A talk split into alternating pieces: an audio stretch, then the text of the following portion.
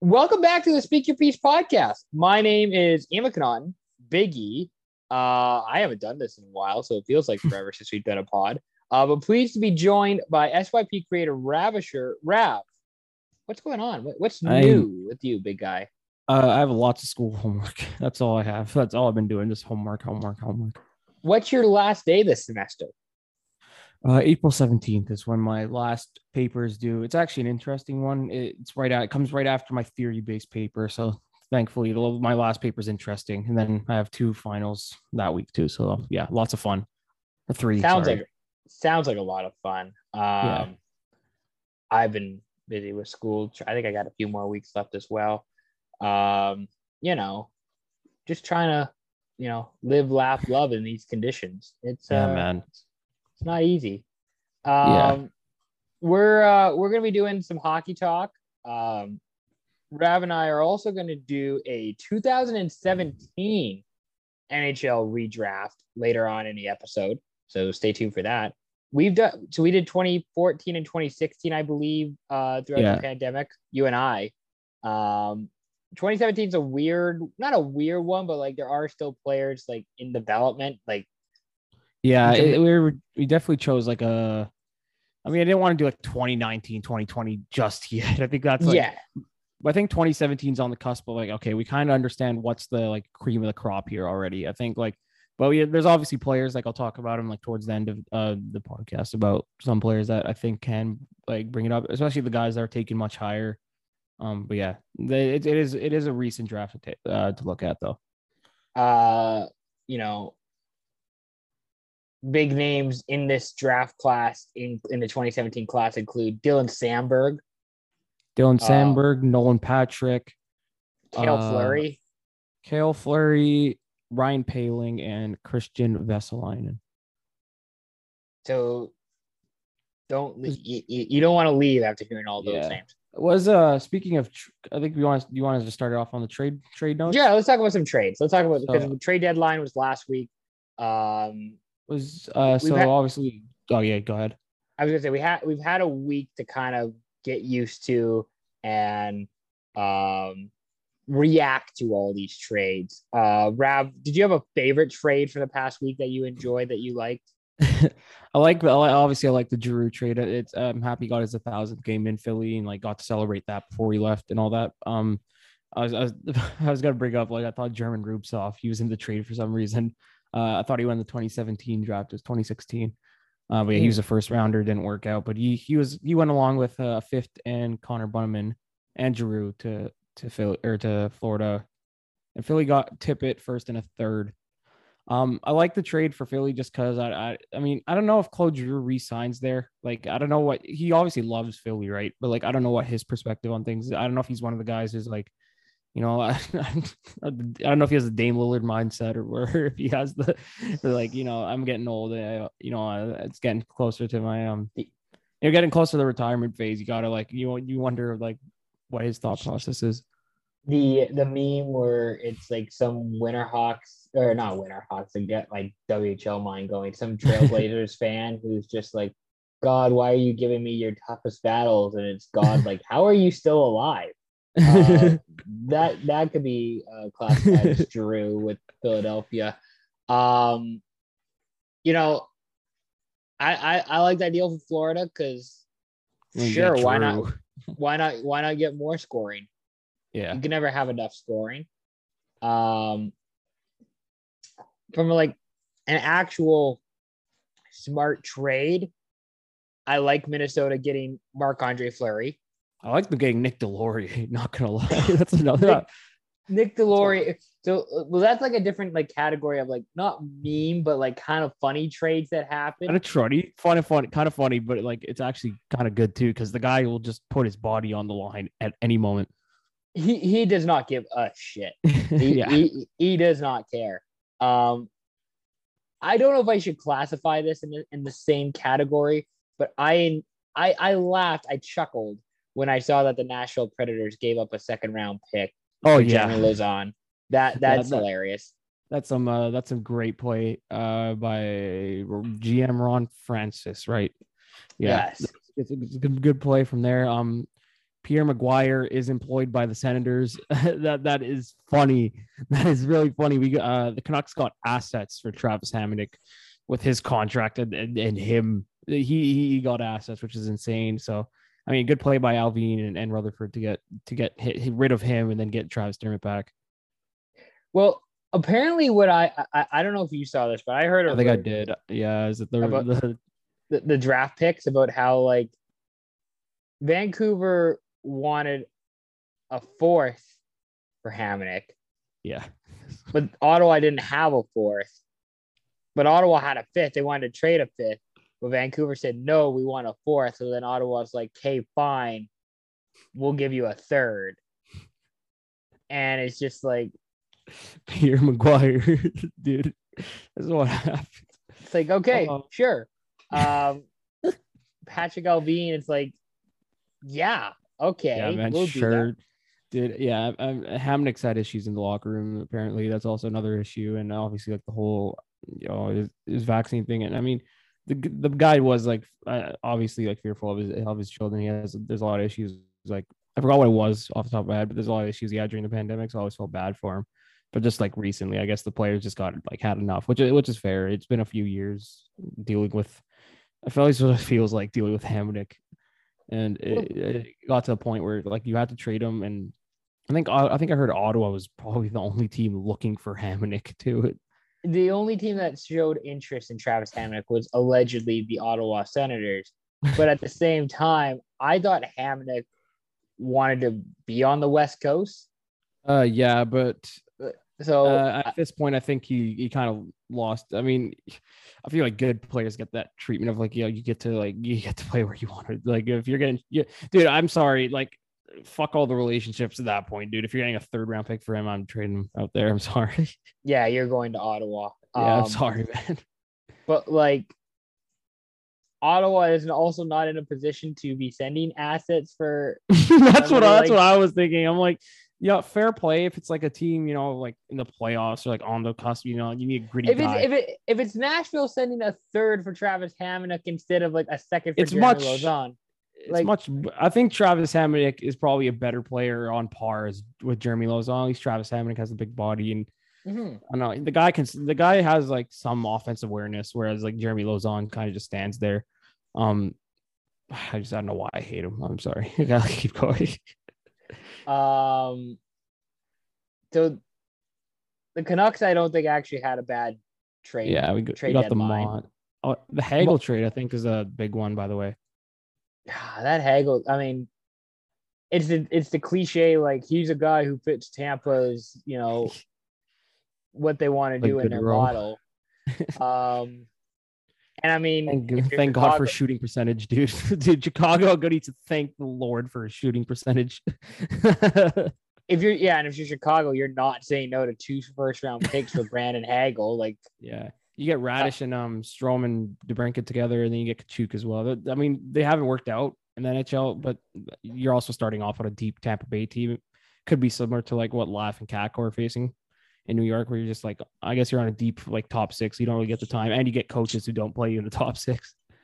yeah, and, and Toronto or not Toronto, Chicago. It's just like, dudes. Not only are you starting, you're gonna get ample ice time the rest of the season.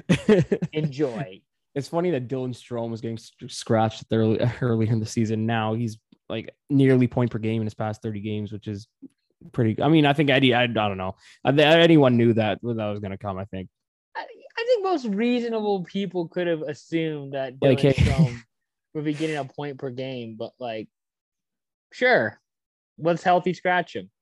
Um, I, I do like the Chiarot trade, by the way. Like, I feel like I, I know it's a, a lot for Chiarot, but you got to remember the playoffs. I know it's the cliche, like, oh, it's playoffs, big guy, the penalties don't matter, but that's literally the case. That that, that is the case with with the playoffs. And so, I think a big body like Ben Chiarot is is viable, but if he doesn't play like he does, uh, like he didn't uh, run last year, it might be. If he played like he did today uh, against the Leafs, you know, maybe maybe it's not worth the first, but I, I think that could work out. And Chiarot and Gudas, I don't know about that pairing.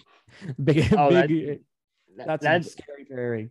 I, I we we stand Radko Gudas on No, this I love him. Yeah, yeah, I said today he had besides the penalties, which I mean the refs are on one today, I think, but I mean they've on been they've been on one for a while. I think ever since the Chikrin overtime incident, like it, it's been insane. Like for every game of watch, there's been like four missed calls or four brutal calls.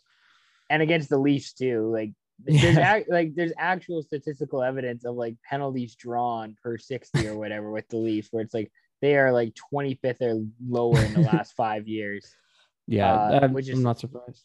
which is hilarious. Uh, the Chiarot trade, yeah, I mean, it's fine.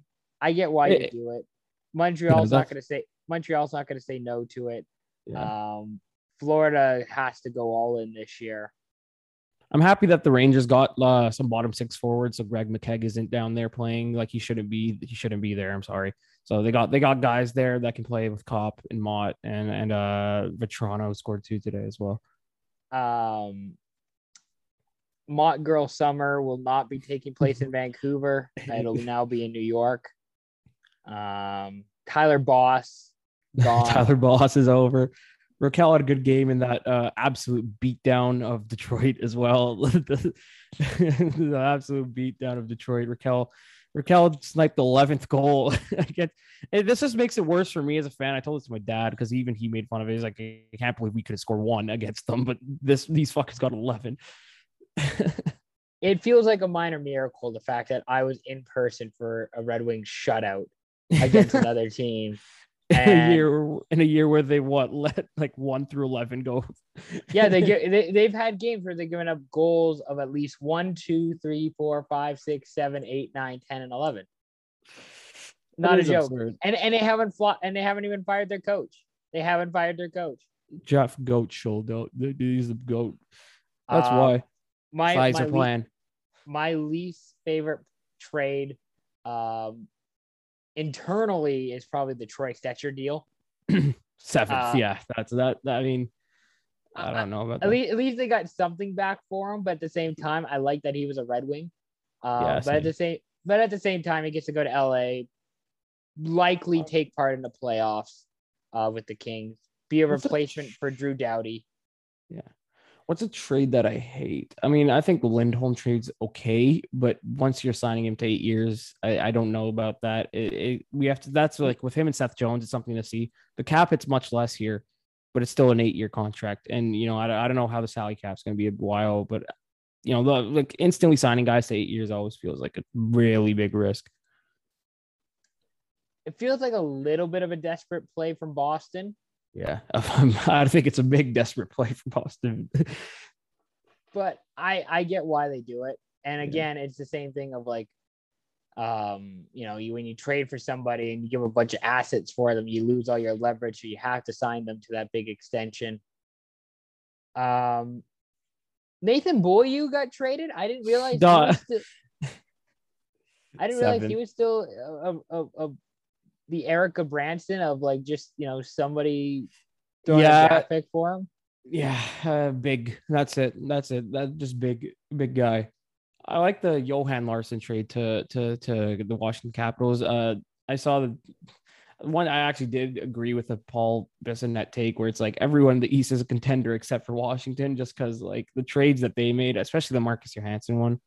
I don't understand. I understand that he's been in the the system before, but I, think Sprong's the better player. I think he scored today as well or yesterday.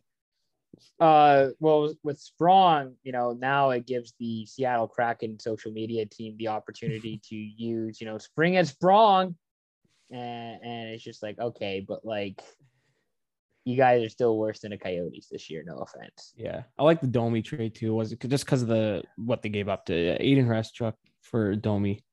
I don't mind that. Domi trade was really good because I feel like he'd be like, you get no defense with Max Domi, but he definitely seems like he's a forward that Yeah. the Hurricanes will, you know, use, and he will be a, a you know Yeah, a a useful member in their system come playoff time. I think they have some good defensive forwards. I think I think, I think Kotkaniemi is probably one of their better ones as well, unironically. But he he's been really good. Um, my mind's obviously captain's good. Uh, my brain's farting. I was about to say Necas, but he's not. uh, he's one of the guys. He's in your top twenty? I would hope so. Yes, Necas is in my 2017 redraft top 20. Yeah. Uh, I want to throw out this. We we talked about the Senators. I hate the Senators. I was an absolute sicko. The not a sicko, but like more of a psycho. Because when there was March Madness games going on the other night and they were both on commercial, I watched some of the Ottawa Winnipeg game. Why? just for fun? Just because there's nothing else? Nothing else. And uh, you know, Ottawa scored like three goals in like a matter of minutes. And it's like, well, okay. Um, I didn't like the I don't I- from an actual trade standpoint, Nick Paul for Joseph in a fourth isn't a bad deal. Yeah. It's just Ottawa like draft. I'm pretty sure they did they not draft Nick Paul, or at least Nick Paul was like one of the guys who's like, yo, this dude, Nick Paul. yeah, Nick Paul. It was one of the guys that they. Who could I compare him to, man? It- it's just it's just one of those guys that you like put through your system. You- I don't think they ever thought he was going to be their star player, even though he like, but he- it's someone that they like put like put through the works. They wanted to get this guy to work out, and he did. And then you just trade him. I would I don't know who I would compare it to. Kind of like Godet in a way, but not really, just because I don't think Godet really did work out. But he was, you know, Paul was working out. I think. well, he was like, and for Ottawa, it was like it was one of those guys that they, you know were promoting this rebuild, and Paul was like one of those prospects. And it's like, hey, look at this guy, and now it's like actually we traded him uh for somebody else. Um, but Matthew Joseph is fine too. He, he's a solid player Yeah, that's a good. That's a good return and a fourth. That and a fourth. that's So, a like, fourth they could have used to get Hamonic, but it's whatever. Just saying. Um, is there any other deal that I really didn't like? Um, I like Calle Jarnkrok. yeah, Yarncroke and Toffoli. I, I think the the Flames did really well in this trade deadline. Flames are really good, uh, as evident by their 9 5 win over Edmonton on Saturday. Yeah, I mean Uh, Edmonton got Kulaks. Uh, it didn't help because they have Nurse and Barrie. So Yeah, no, Edmonton got Kulak so they could give up nine goals in the game to the Flames. is Kulak their best defensive defenseman? Like coming in at this point, I don't even. I don't. I don't think. Like, I think he is, dude. I'm not gonna lie. I don't think, yeah, no, I, I, I that you're wrong. I, don't he's think you're wrong. Best, and the guy, I mean, the last goal he scored for, for Montreal before he left was nuts. Like he just went through like three guys, and like just lit up their team. Yeah, he's a good player, and he has uh, he's deceptively quick as well. And I don't think he got enough time in Montreal, surprisingly, considering their lineup this year. But yeah, I'm happy he got got out of there. Um, so trade deadline was, I think the trade deadline was fine for most most teams. Yeah. Like I don't know if like I think Besides- everybody. I don't think there's any big losers. I don't think were there. I think the teams that are big losers are those that didn't trade, probably right. Like that's how it usually is. Vegas. Vegas might have been the biggest loser because Yeah. Oh God. like- yeah. they just look like dicks. But like outside of that, I don't think there's anybody who really like Yeah. really took an an L. Uh, Ottawa might have taken the biggest L, just because. Yeah, I mean, again, you But- do but- employ the two peers, uh, Pierre Dorion and McGuire. but that's just how their uh, that's just how their organization is. Yeah, Um, you know, what can you Ottawa. do? That's just Ottawa. Ottawa is just an F of an organization. um, we can get onto the. I guess you can get onto the redraft now if you want to. Well, I was gonna say, so the Red Wings lost 11-2 to the Penguins on Sunday. Um, listen, if you don't fire Jeff Blashill now, I think that's a lifetime gig for him. it's a lifetime. They got to sign him to an extension, dude. At this point, they might as well seven years. I don't know what the coach max is, but might as well just give him the coach max. Give him the coach max. Um, Maple Leafs beat the Panthers. Uh, the Maple Leafs are on pace to play Boston in the first round. Yeah, good game by Mrazek too. That that that'll help his confidence. He had a really good game. I think the uh, the first goal I, I didn't really see it. The angle I saw the goal from was kind of weird. Um, but yeah, he had a good game. The Lomberg goal was a good a good shot by Lomberg. But yeah, he had a, besides that, he played really well through the stretch. Um, the Minnesota Wild beat the Avs today in overtime. Uh, Wild are looking all right. Yeah, kind of weird. they- It's it's kind of weird. We're like I was big on the Blues, and now the Blues are are going through a bit of a rough patch. But Minnesota's eight one and one in their last ten. Yeah, Minnesota went on like they're a heater, and they kind of they didn't really go on a bad run. They just slowed it down. They went back on a heater again. They scored like ten seconds into overtime because I think like Fial one time, I remember. But yeah, mm-hmm. uh, Johnson took a bad penalty with 26 to go on. Uh, I think it was I think it was Tyson Jost, his old teammate. Um, but yeah, he he cross checked them. 20 seconds left in the third, and dude, they hit the post with one second left. Like they could have won it in regulation too. Like they got really lucky. They even got the point out of the game. But yeah, a shout out to Nate Dogg who beat the living crap out of Dumba. that was also a funny one too. I didn't expect that today.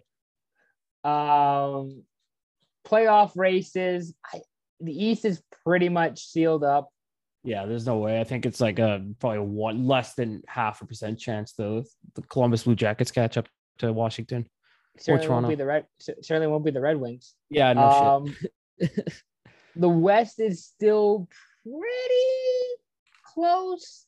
It, it's uh, it is close. I don't think the Canucks make it if you're that's because I assume that's what you're going to ask me eventually here. No, I I I, I was more probably going to talk about with Scott tomorrow, but I mean, it's very close between like because Vancouver still has to like jump over three teams to get yeah. the second wild card spot, or or they you know get four points, but Edmonton has a game on them to get into the Pacific. Um, yeah, I mean, we'll see. I I don't think the Canucks make it. I'll, I'll, I'll, I'll think it's a successful season if we get like within like three points. I think of the like maybe four points. I think that's a you got to understand the the how bad we were at the start. Like I think our penalty kill has been I don't think it's average yet. It's like been like I think it's like a 20th to like 17, like 17 to 20th range since Boudreau's came in. Uh, we're still last in the league just because of how bad. I think we were historically like the worst team ever, like since penalty killing has been recorded. So that just shows how bad it was. And I mean, on five on five, like we are one of the best. Like, good, yeah, like, no, I think it's a Jay Fresh thing of like the Canucks are like one of the best five on five teams, one of the one of if not the worst PK team. Uh, even with Green, that was the case too, though. That was the funny yeah. part. We were just we were always good. I think it's just the case of the offense waking. I mean, I mean a lot of our guys have woken up. I think Boeser the past three, four games have been much better. I mean, the game we went to, that's probably his worst game as a Canuck, to, to be honest with you. That was terrible. And even the next few, but ever since like that game, I think he's really turned it on. Um, he obviously he always plays well in Minnesota just because his family's from there and they're watching, but he played really well yesterday too. Um, I'm still rooting. Again, I'll talk about this with Scott tomorrow, but uh, I'm rooting for Kyle Connor to hit 50 so I can get 10 bucks from Scott. I still think he uh, can, dude. I mean, it's really just takes again, it just takes a heater, man. It, I hope he doesn't just because uh, I uh, don't want the Jets to even get be in this race. No, I don't want no, no, I don't want the Jets to make the playoffs. I, I don't want that. I just want Kyle Connor to score 50 goals. Oh, they got it. He's on pace for 51 right now. Kyle Connor is single-handedly uh, trying to put okay, the Jets on his back. Good. I mean, overtime win for them. That uh, Scheifele did, did get two, and Nick Ritchie revenge. He's, he's trying to show Dubas what's up now, probably. he's trying to show uh, Kyle we... Dubas like he's trying to show Kyle Dubas that he should be on the team. yeah, I'm not gonna I'm not gonna say anything about Nick Ritchie. I think Lyubushkin trades worked out too. I think Riley and Lyubushkin have been looking good. Yeah. Okay. Let Let's do uh, uh 2017 NHL redraft. How, how about let's do. You want to do this now? Yeah, sure. All right. Uh, would you like the first pick, or should I have the first pick? Um, I think you take it. You take the first pick. It's it's All a right. hard one, man. It's a really hard one. Very hard. Um, don't know where I'm gonna go, but I guess if I have to pick somebody, I'll probably take Cale Makar um, first overall in the 27, uh, 2017 redraft. Um, Cale Makar, who I was a little bit surprised when they took him originally, considering like he played in. Yeah, I think it's a league thing, right? Like where he played, that was the main issue that came with him being drafted. Yeah, I was like, oh wow, they like Colorado took this guy fourth from like junior A Alberta. Okay, I guess that makes sense. And he, I don't think he's going to win the Norris this year. Who do you think is going to win it? Josi or Josi, I think, will probably just because of the offensive numbers. Josi's probably going to win it. Yeah. I, I would hope he wins it, but uh, Makar is going to win more. So like uh, like in his career than Josi will, I think. Actually, that might yeah, because I think Makar could like that would be Josi's second. I think Makar could get like four or five at this point, man. Yeah, but I, I just I just think with Makar, um, dude is so good.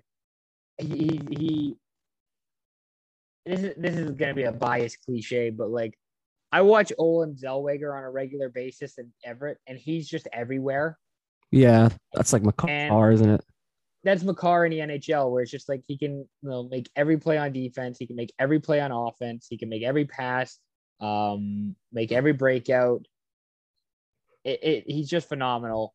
Um, kudos to Joe Sakic and the entire Avalanche organization for um, finding him and drafting him because he will be. I don't think he is yet, but he will be the best defend defenseman in the NHL at some point here down the line. Yeah, if if you don't believe it now, it, it, will just be a fact eventually. At this point, like it, the guy is the guy is elite, man, in every sense of the way. Like defensively, offensively, it's it's, insane. He has like twenty five or something this season. It's ridiculous. Twenty four. Yeah. Sorry, Yeah. he only has twenty four. Only twenty four. I think that's more than any Canuck right now. So, actually, no, I think Horvat's above him. So there you go. Horvat So- probably. So there you go, Cale Makar, uh, first overall in our 2017 NHL redraft. Rob, you have the second pick. Take the floor. Uh, so number two originally, well, number one was Nico Hischier. He'll probably be later on for us as well. Um, no, number two is Nolan Patrick. Um, Knight right now he's on the Knights. Mm, I mean, I think he's really just playing. He's playing like 11 minutes a night. He's not really getting much time. I, I hope it works out for him. I hope he gets like a, some form of NHL job. But yeah, that that that that, pick is has not worked out at all for Philadelphia. And I don't think, yeah, it's just it's just been a It's rough the- way. It's the injuries too, which Yeah, that's never. why I, I don't give it to him. It's it's not all his fault with with, Yeah. with what's been going on here. Um, yeah, but I hope he like carves out a role for himself, even if it's on like fourth line or third line role. Like the guy is skilled. It's just unfortunate with all the the injuries that have brought uh packed up upon him for the past few years. Um, number two overall, um, I I was thinking I was almost thinking about putting Miro Heiskanen above uh Pettersson, but I didn't. I I did go with Elias Pettersson at number two. Um, wa- walk with Elias. yeah, always. Um, I'm not trying to be biased here. Like I just I, I think this one is it could be it's probably an obvious one, but yeah, Calder winner 2019. Um, the guy is just amazing to watch. Some like some night I think at the start of the season you really there's a bunch there's a bunch of the wrist and a bunch of the confidence with with Green that was an issue, and I think over the past two months you really got to see like how he actually is. He's a, at the top of his game. He's one of the best two way centers I think in the world. He's probably one of the best centers in the world when he's on top of his game. Um, the face offs are, are are a bit well, probably one of his the face offs and skating are probably his uh least uh best skill I would say. But besides that, the guy has one of the best shots in the league. He's a great passer. Um, elite defensively. Last game he scored two goals, both in the ways Pettersson. Every goal, you think of a Pettersson goal, the goals he scored la- last night against the Stars are basically what he does: come down the wing, just snipe it, or the you know the classic one T. Um, and he saved us yeah, with a, a stick check on Esa Lindell late. So I mean, when he's on top of his game, he's he's our best defensive forward, and uh, there's nothing, there's not much else I can say about him, man. The guy is just elite. I with Petey, it, it, one of the best centers in the league, obviously. I kind of wonder if the COVID break, like in two years ago, if that doesn't happen, what his development is like. Yeah, that's why But- I, I always was slow with him. Like people came up to me and you know, like, do you think he's gonna is he, is he even that good? Do you think? I'm like, yes, obviously. Like, I don't understand how you can't think of a point per game guy in his first two years in the NHL is not good. Like I don't know what you want me to say. He needs to be sent down to the AHL for Yeah. some conditioning. Like, you gotta go play in Abbey for a couple games. Yeah, I like that meme where like during, during the Red Wings game, the guy would make like some insane play and it's like, yeah, look at this AHL star, dude. yeah, and and you know, I, you you really like don't find guys like Petey very often. Like it's that's a why, yeah. It's a rarity really- to find. You go ahead, sorry. I was gonna say it's a rarity to find somebody of his talent, um, and his ability. So I get why you take him too. Yeah. I mean, I was really happy when uh, when Benning took him. I think a lot of fans. I mean, I mean, it's just one of the things that like you don't know about. Like, I think it's like it's just like I guess a lot of fans always thought like, oh my god, another Swedish player. It should probably like uh, you don't ever know if it's gonna work out or not. It worked out with Sedin's, but and it worked out with Pettersson. So I'm I'm really happy that it worked out. It's one of it's probably Benning's best play as a Canuck. Let's be honest.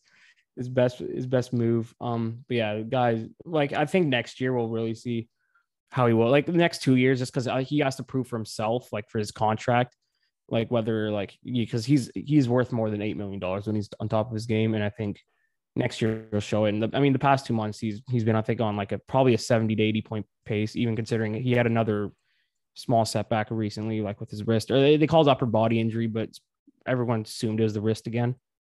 But so he took a break for a few games but yeah i think once he's 100% again like whenever he's 100% the guy's lethal man. It, it is it's really fun to watch him play. I'm happy that the Canucks selected him. And that's why I have him going up uh, three spots to number two. The the worst thing I think, and this isn't totally his fault. The worst thing about Petey is his Capilano Audi uh commercials. oh, he- I forgot the saying he said in that. I forgot what he said. There's a there's a funny clip of him with that commercial. I like my favorite Pettersson clip is when he was streaming. Uh, he used to stream during the pandemic. I remember he just there's this clip in Warzone where he kills someone. He's just like, "Suck it, bitch." That's my favorite one. Uh, so that that would be my one drawback about Petey is the awkward Capilano Audi commercials. um, number three, uh, this would have been the Dallas Stars. So like the Miro Heiskanen. yeah, so Miro Heiskanen, so it's kind of a wash. Um, you know, I don't know if he's quite. Maybe it's because I don't watch him enough, and maybe it's because he doesn't get enough national attention. I don't know if he's on the level of like Hughes and Makar, but like he's pretty damn close. Uh, I, I would, man, dude. I, yeah. like, okay. he he he his skating's probably up there with with Hughes and Makar. Eh, He's probably better than Makar or, or not Makar Hughes. Honestly, just because the, the weight he carries around, Hughes is a much smaller frame, and you know Heiskanen's this much bigger guy who can skate around like a fucking ballerina. It is, it, it's amazing watching him play. I'm, it's unfortunate, um, he's injured for the for the rest of the season, but yeah, that guy's a lethal lethal skater, elite skater. Well, and the other thing what, what- what's going to be interesting um, is where Dallas goes as an organization. Because there's another Well- guy, there's another guy on this list that we're, we'll we'll talk about later on. Yeah. Maybe maybe next pick even if you're ambitious. But Okay, I'm not gonna Demko him again. I'm not gonna do the Demko number two with with Jake Oettinger, but well, but- but with with that, it's just you know, I'm curious to see where Dallas goes as an organization. I like Miro Heiskanen, one of the best defenders. He's somebody you can build around. Um, you don't have you can set it and forget about it. You don't have to worry about Miro on defense. Obviously, the health is a bit of a concern. Like you said, he's missing the rest of the year. Silky smooth defensively. Always just seems to be in the right place at the right time. Makes plays offensively. If they can, you know, if they decide that they're going to tear down and they're going to try and sell, you know, yeah, there's just a lot of the contracts on that team are. I don't know if they're sellable, like the Seguin one, the, the Benn Benn- one. yeah, those, like- those are two big ones. Like, how do you even sell a Tyler Seguin at this point? Like, how do you sell Jamie Benn if you want to even sell? I think that I don't know. You probably just have to run at least the Benn one out. I don't know how you get rid of Seguin. There might be a might be a fuck like a suitor Parise buyout where you have to just deal with it, or you just deal with the player himself. Just keep him like because I don't think Seguin's a probably like I don't know. It- you got to just hope he turns it around because it's not it's not looking good for them with the, with the contracts they have, especially. I don't know. Is Khudobin up at the end of the year? If that's that's one that's off the books, maybe. yeah. There's, so I mean, that's some bit of a leap. And Bishop, I believe. Yeah, but you have to sign. I mean, probably the next pick here. You you probably have to sign him too. So Yeah, so that's kind of what I that's kind of where I'm going with it. But with height with Heiskanen, he he is the third best player in this draft class. Like Yeah. I, I don't think I, I don't think there's any doubt. He is I think the third- top three there is probably solidified, but there's Yeah. probably guys. There's guys that could take over for sure. But the, the those top three are like players that we know have been elite for more than a year at this point. Yeah, that's that. Yes, that I would agree with that. Um, so Heiskanen number three to Dallas. Rav, who do you have going number four? Uh, oh, sorry, completely got number four. Who even was it? It was yeah, number four was Makar. We talked about him. Number one, we think. Number four, uh, I had the Avalanche selecting Jason Robertson. Uh, Okay. I, yeah, so I think the obviously we had two there that you could have selected. Probably it was probably it's probably Robertson or Suzuki. Um, I went with Robertson just because the I mean I don't know his he's been on something else this year. Like last year, I think we all saw like you know okay, there's a bunch of injured guys. You bring him up in the lineup, and you know this guy works out you know, maybe it's like he's playing with Roope Hintz or something. He's playing with these guys, getting like get a bit of luck. But yeah, this year he's just been driving, driving that team, man. He's he's like a big reason why they're even in the playoff race this year. I would say. I with with it's funny with with Robertson where you know really good year Wait, last year. two. Pardon? Uh, sorry, I, I I didn't hear what you said. It like cut off. Really really good year last year. Um, you know, again, he's one of those guys with Dallas. Like depending on where the organization goes, like you can build around him, Heiskanen, Oettinger, and you still have a decent core. Um, I I you know would love to see him on something like Colorado right now, just because you know they totally what- need yeah. they they, to, they totally need wingers. Um, Uh, uh, and- the yeah, I mean, I just like in my head, I'm like, I'm just like realistically, if like if they knew if Colorado knew the outcomes, they'd probably go with. I think that you'd go with Suzuki, you get the better defensive player. But I'm just like, dude, Jason Robertson, this guy's so sick. Just like making a big good team even better. I was, I mean, yeah, he has what 60, yeah, 60 points in 56 games this year. There's a point. I think he had two hat tricks back to back, right? Like, like absolutely amazing. Um, Nick Nick Robertson, his brother as well for the Leafs. mhm. He's been good. He's been good in in, in um in the stints up there. He scored against. He scored. Did he score against the Canucks? I think he did score against the Canucks. I think Nick you're Robertson, right. But yeah, but yeah, uh, great great winger, big guy too, 6'3", 200. I you always um yeah I don't know if you expect that from him, but yeah, the guy's big guy. Could score. Uh, I mean, he's probably their their best forward. Like right now, him and Roope Hintz are probably their best players. Uh, besides Heiskanen. Wonder what the yeah, but back to the point, just like you got to re-sign this guy. Wonder what he wants. Does Klingberg have to leave now because you want to sign Robertson and you just run with Heiskanen and then Lindell? It's like there's a lot of ch- there's a lot of um questions that that the, the front office has in Dallas right now. and you're spending like almost like 20 million a year on Benn Seguin. They're never gonna. I don't think they'll ever live that one down. The Seguin contract was even like one of those ones like, hey, they did it like five years ago. I'm like, that was like the recent they signed him to that big contract too. So it's like I don't know. I, I didn't really understand that at all. Um, but yeah, I mean, Jason Robertson's also a guy you can like who can. I'm pretty sure he can play the center, but he's just been wing exclusively this year. Um, but yeah, uh, Jason Robertson, number four. I, I just I, I think he's the fourth best player from this draft class. I think he's better than Suzuki. Um, Suzuki's much better defensively, probably than even Pettersson and Robert uh, and Robertson. But yeah, Robertson for me is number four. So I, I I don't I don't mind that. Um Did you have Suzuki number four? no, I didn't actually. I had Robertson Oh. four. Okay. My fifth pick, I, I will go with Nick Suzuki. It was kind of I don't know. I had a bit of a toss up between like him and Hischier. Yeah, no, same, dude. I actually, But- I don't know. There's, I don't know what even took. I think it was just the defensive play. I think I- my thought process was like Vancouver Canucks. Do we, right now? Do we want another scoring center? And also, again, it was also do we have another left-handed center? And I'm like, okay, we because we have like no right-handed center, so I'm like, okay, Suzuki, perfect, number five. Well, and, and like the other the other thing with um Zuki Hischier is that I think we like there's a bit of a perception with Hischier because the Devils aren't good. That means that Yeah. Isn't good. That's not the case, especially this year too. Well, well, and like, or, or like the only good player on the Devils is Jack Hughes. Yeah, Like, that's the main one. Jack Hughes, Dougie. Yeah, Bowie. and, and you know, then there's a bunch of other busts like Nico Hischier, a bust. Jesper Bratt. Jesper Bratt, their like leading scorer. Mackenzie Blackwood, bust. okay. But I, I I'm gonna go with Nick Suzuki, number five to Vancouver. Um, you know, with with Suzuki, I, I've always liked him. Um, I, I'm still a not I don't know with the you know throwing him in the Pacioretty deal where like That's Vegas yeah.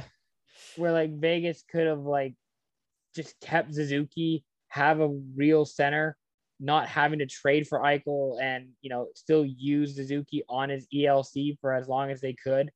Yeah. Um. Uh, yeah. That, that would help the cap issues they have right now, where, you know, Mark Stone. I don't know if Mark Stone can even play, and that sucks because I have him on fantasy and I need him for the playoffs. So eh, it's a bit rough. But yeah, I don't know if Mark Stone. I think Mar- they got Martinez back. I think he was fine with. But yeah, I don't know. You get how you get Mark Stone back, especially with the Dadonov incident and how that's. I mean, that's worked out for them so far. I hope it doesn't keep working out because the Canucks need to make the playoffs. But yeah, I mean, I, I, I don't know how I don't know I don't know how his career like shapes up because I don't know anything like obviously Vegas is such a new team we don't know much about their development at all and like how like you know how would Suzuki have developed in their system rather than rather than Montreal's And and Suzuki, I mean, again maybe because he's a Montreal player, but it's like ah, you know, kind of reminds me of Philip Danault a little bit. And how he, and how he plays. He- yeah he does but I think I mean but a lot a of better, Nick but he's a better Philip Danault. Like he's a better player than Philip. yeah Danault. Philip Danault doesn't score uh, Nick Yeah. Suzuki does and it is a lot on the power play to be honest with him like five on five I think he I don't think he. I think he had like twenty something points, like five on five. So like it, it's it's it's much lower, but I think that's something you develop, right? Like you, especially if you already have the power play side. I think you can definitely like develop the five on five side. And I mean, playing with Caufield now and the way he's been playing, I think that'll help him as, as well. And hopefully the, he gets like another winger to play with, hopefully for the next eight years. Hoping like Caufield, Suzuki are like the main guys up front for him. Um, which is funny because Vegas drafted six in this draft. They took Cody Glass. Yeah, Um, that also he- hasn't worked out. Where is he? I think is he on um what do you call it? Nashville now. Nashville. Yeah, he was in the Ryan, Ryan Ellis deal. Yeah, because they did that like uh what do Three- you call it? Scenery swap, I call them. They were they, they trade Yes. the guy. they did that where they just trade the guy like, oh, I'll probably go be better there, and this guy will be better here. It works out for like Uh, some players like Sam Bennett. I mean, it worked. Oh, out. Sam. Bennett, it's absolutely worked out. Like, Yeah, that's that's an. I, I always loved that trade. I, I even when it happened, I'm like, yeah, like I think anyone who watched Sam Bennett play, especially in the playoffs, knew that the guy was good. I didn't know he'd be that good, but I knew he was, he'd be much better in, in in a better position. And Florida's worked out a lot for both sides. but getting back to Suzuki, I mean, I think he's still the same player in Vancouver that he would be in Montreal. Like, I don't think anything that's like gone on in Montreal outside of their fluke Stanley Cup run is all that different from like Yeah, what the Canucks have gone through in the last f- five years. yeah. I mean, I'm happy got that experience too. That hopefully that'll. I mean, that's just a great thing to have, just to have that playoff experience. I know it's a, it's probably weird just because you go home and you're playing against like you're playing in front of nobody, then you go to Tampa and you just got this full house. But just having that experience for those guys, especially like Suzuki, I think that's helpful for Montreal. Um, I don't know. And- like I'm just trying to think of some positives for Montreal right now, just because the way it's going. I mean, oh, they- there, there isn't any po- You don't have to give them positives. There aren't any positives right now. You're hoping the I- goalie situation works out too. the other thing I wanted to say about Suzuki is that he definitely gives me um like captain leadership vibes. Like he definitely seems like a cool level level headed guy in the locker Yeah. room. I would hope he would probably get the captain once you know the whole Weber situation's dealt with. Yeah. Um. So think, that's that's Nick Suzuki fifth going to Vancouver in this redraft.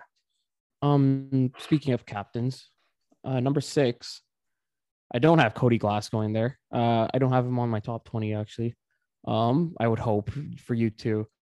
Um, I have I have the Devils captain Nico Hischier going uh at number six. Um, dropping down five spots from number one where he originally went. Um, Swiss center, probably their best center. So like him and him and Hischier or him and Josi. Sorry, the best Swiss players right now. Meier as well. I'd put in there. Probably Meier above Hischier at this point, the way he's been scoring this year. Um, but yeah, Hischier he's been great this year. This has probably been his best season since his rookie campaign. Um, what is it, 47 and 56 this year? I don't know. It's just been like I remember, I remember, I remember thinking like into like when this draft class was taking place, it's like, oh, if Nico Hischier and Nolan Patrick are the top two picks, it's probably Yeah. not going to be that great of a draft class. Right. That's what. Yeah, I think I think Nico Hischier is the Owen Power pick of that draft, where it's like it's the guy that's like guaranteed to like you know he'll be fine, like he'll be an NHL caliber player. Yeah, That and that's what that's what I think like because obviously like there's guys in the last draft where it's like you know these guys have such a big ceiling, but Owen Power is the guy who's like probably the most like likely to fit in the NHL, and that's what I think the case with Nico Hischier was, and that was always the case when he came in because he got 52 in his first 80 in his first um 82 game season. And, and the guy looked really good. And, and it just kind of it just didn't work out for the next few years i think. I mean the devils weren't really working Devil, the, the the, the Devils weren't really good. Nico was injured more or less like during that time. yeah. Um but also i think his teammates have definitely improved. I think jack hughes has turned it up. Uh, jesper bratt's been a really big addition like him playing good. And there's a lot of guys there like Yegor Sharangovich. he's been playing good. And like Johnson there's the, i could go on. Like considering the devils have a lot of issues and they're that bad they have a lot of good players on that team. It is really weird to see. I don't know I think there is their head coach still Lindy Ruff. I think maybe Yeah, that's part of their maybe that's that that might be it. but yeah, for a team that isn't really in a good position right now, they do have a lot of young talent. And Nico, I'm happy they named him captain. I, I think a lot of people see saw him being named as captain as like a weird thing just because of like you know he hasn't shown anything to be like I don't think he's shown anything publicly like he's a great player like he's like always a good player right but he's nothing like I don't know how to uh, Uh, he kind of reminds me of Bo Horvat in a way a lot like Bo Horvat like the way like the kind of I don't know like Bo Horvat Well, it- it's- it's kinda like aggression what we have. it was good. I was gonna say it's like we don't really have anybody else to give it to. That's the vibe. It's like a, a, a somebody who's not a Devils fan. It's like well they had no one else to give it to. That's so here what- you go. that was kind of what I thought with the Canucks as well. Um, there's obviously like people who said give it to Pettersson. I don't know if he exemplified leadership at the at the time. He uh, you also don't want to start giving every 20 year old. I think the Canucks aren't a franchise to start giving 20 year olds captaincy as well. That's just not how the Canucks work. Um, but yeah, I'm happy he got the captaincy and he's he's been rolling with it, man. He's been really good. I hope nothing for the best for him, but yeah, the guy's been really good this year. His faceoffs have taken a much better improvement as well. I mean, everything looks good, even analytically. The guy's stepped it up in the past few years. So yeah, I have Nico Hischier number six. I think that's. I hope you do as well. I'm assuming, right? Yeah, I, I I'd like to Five see him. In a, six. I like to see him in a playoff run too. Like get like Yeah, get get a he only, playoff he's only had like I think he's only had the one playoff run in the in the Taylor Hall season. in Yeah. that season. And yeah, just the one point. But yeah, I, I hope it, I hope he gets some experience too. You don't you don't want to I hate when Pete players like that good have to like wait till the 28, 29 to get playoff like Jack Eichel. Uh, Like and I don't think Yeah. he might not even get it this year, right? Like it- it's unfortunate, but yeah. When they have to play like, when it when they have to play on a shit team like the Devils for like and, until they can get through like get out of their RFA years. Yeah, Eh, that's it- that's really rough for them. I I, I mean, I think Hischier's probably in the long run for them, just because I mean, you take the guy first overall and you name him captain, right? So he's probably in the long run for them, and hopefully Yeah. works out for them. But yeah, Nico Hischier, he's I'm happy that it later later. I don't know if he's a later bloomer, just because he's always really like he was always a good player from the start, but really turning into like what I think people expected him to be like recently. I like that pick. Uh, I'm gonna go number seven here. This was originally Elias Andersson. Yeah, that's the. I don't know if you can talk about that one. Uh, I'm- I'm all not- over the I'm- place. I think he's in King's system now. Yeah, Yeah, I think so. Uh, I'm not taking uh, Elias Andersson. I'm gonna go with Robert Thomas. Ooh, that's one. That's a good one. I like again, kind of like the Blues, and part of it is because I kind of like Robert Thomas and who he is as a player. Yeah. Um, he se- he seems like somebody who's really good, like really meant to play in the playoffs. oh yeah, he was um, great in that run as well. yeah, with the Blues, uh, you know, London Knights, pros like used to play for London. Um, He's on a great contract right now too. I don't He's know on when a- that's up. he's on a great contract. You know, he's not afraid to throw the ball. It, it he's like it's kind of a nice uh how would I put this? Kind of like a nice opposite um type of player to like Jordan Kyrou. Where like Jordan Yeah. Kyrou is like a, like one of the fastest players, great skater. Thomas is like will not be afraid to throw the body. He'll put the, you know, he'll play physical, still can shoot, still can make Yeah. plays. Um, Only, uh, yeah, the, the 12 goals is deceptive. Like you, you don't really understand how good the guy is, like, like with only the 12 goals. But I think, I think he's a great passer, man. Like he's, he's, he's been really good this season. and and yeah, like I mean, I just- especially the, sorry, go ahead. I just think it's a really he's, he's, he's got a really good situation in St. Louis with the Blues that they probably bring out the best of him and, and being able to play under Craig Berube, I think really brings out the best in him. Uh, I don't know how it would be with him with the rain. He might be a fan favorite if he was a Ranger if he took over Elias Andersson, but he wouldn't have that playoff run in 2019. And and like I think He's that experience definitely helped him as well, man. Like that. Oh, that for sure. really- Yeah, it really helped him put him into like. I think that's what also like helped the management. Like, like I don't know. uh, Maybe he wasn't in the plans, you know. But like, like now, like when we have a big run like that, and you, I mean, he, he kind of he essentially scored that goal that Maroon scored because he hit the post and it was just sitting there, and it was just for someone to hit it into the net. Like uh, he played amazing in that turn in that in that whole run, especially in that game too. Um, yeah, I mean that playoff run uh, helped him and the management like realize what he was. I would think. well that- like him for like him and Kyrou, who like both weren't at their peak at that time. Like they were still like developing as players. And like now they're like really I don't know if they're hitting their peak now, but they're definitely hitting a stride that's like I I if I was an NHL GM, I'd probably trade for Robert Thomas and probably Kyrou, but Robert Thomas for sure at least once in my career. Where like Thomas, I would definitely want to like throw him on like a middle six line and try and have him in a playoff run. Yeah, uh, that's that's a perfect middle six guy. I would say, Mm, like, And that's kind of and that's kind of where we're are where we are at this point in the redraft is like middle six guys who can really, you know, yeah, you could out argue. Robert Thomas. Like, I mean, I like, I think you could argue Robert Thomas has always been this good because I think everyone, I think everyone who's played with Robert Thomas has always talked about how, like, I think Maroon even has talked about him before. Um, like, yeah, this guy's gonna be great, like one day, and like obviously, like now he's been so good. Um, but the time on time on ice recently, I think he's gotten like a four to five minute boost just from last year alone. Yeah, he's gotten a five, he's got a, yeah, five and a half minute boost just from last year alone, just the ice time as well. Just him being bumped up in the lineup and getting to play with like better players now. You obviously got Buchnevich in the offseason and Tarasenko's oh, yeah. back as well. Like you got you got players like this, and then Kyrou steps it up. Really, I- I didn't I didn't expect St. Louis to like turn out this way. I think at the start of last offseason, but then obviously like the moves and then Kyrou coming in being as good as he is has definitely worked out for him. Uh, so that's my pick, number seven, Robert Thomas, who would go to the Rangers. Then, uh, Rav, you have the eighth pick, which would have been uh Buffalo and Casey Mittelstadt. Yeah, I think everyone thought Casey Mittelstadt was going to be good, especially in that that World Juniors run he had. Like everyone thought it was going to work out. It didn't. Um, now it's he's getting some ice time now, and he's playing he's playing decent considering how bad that team is in Buffalo. The, the bad that bad team that beat the Canucks three two in, in in overtime.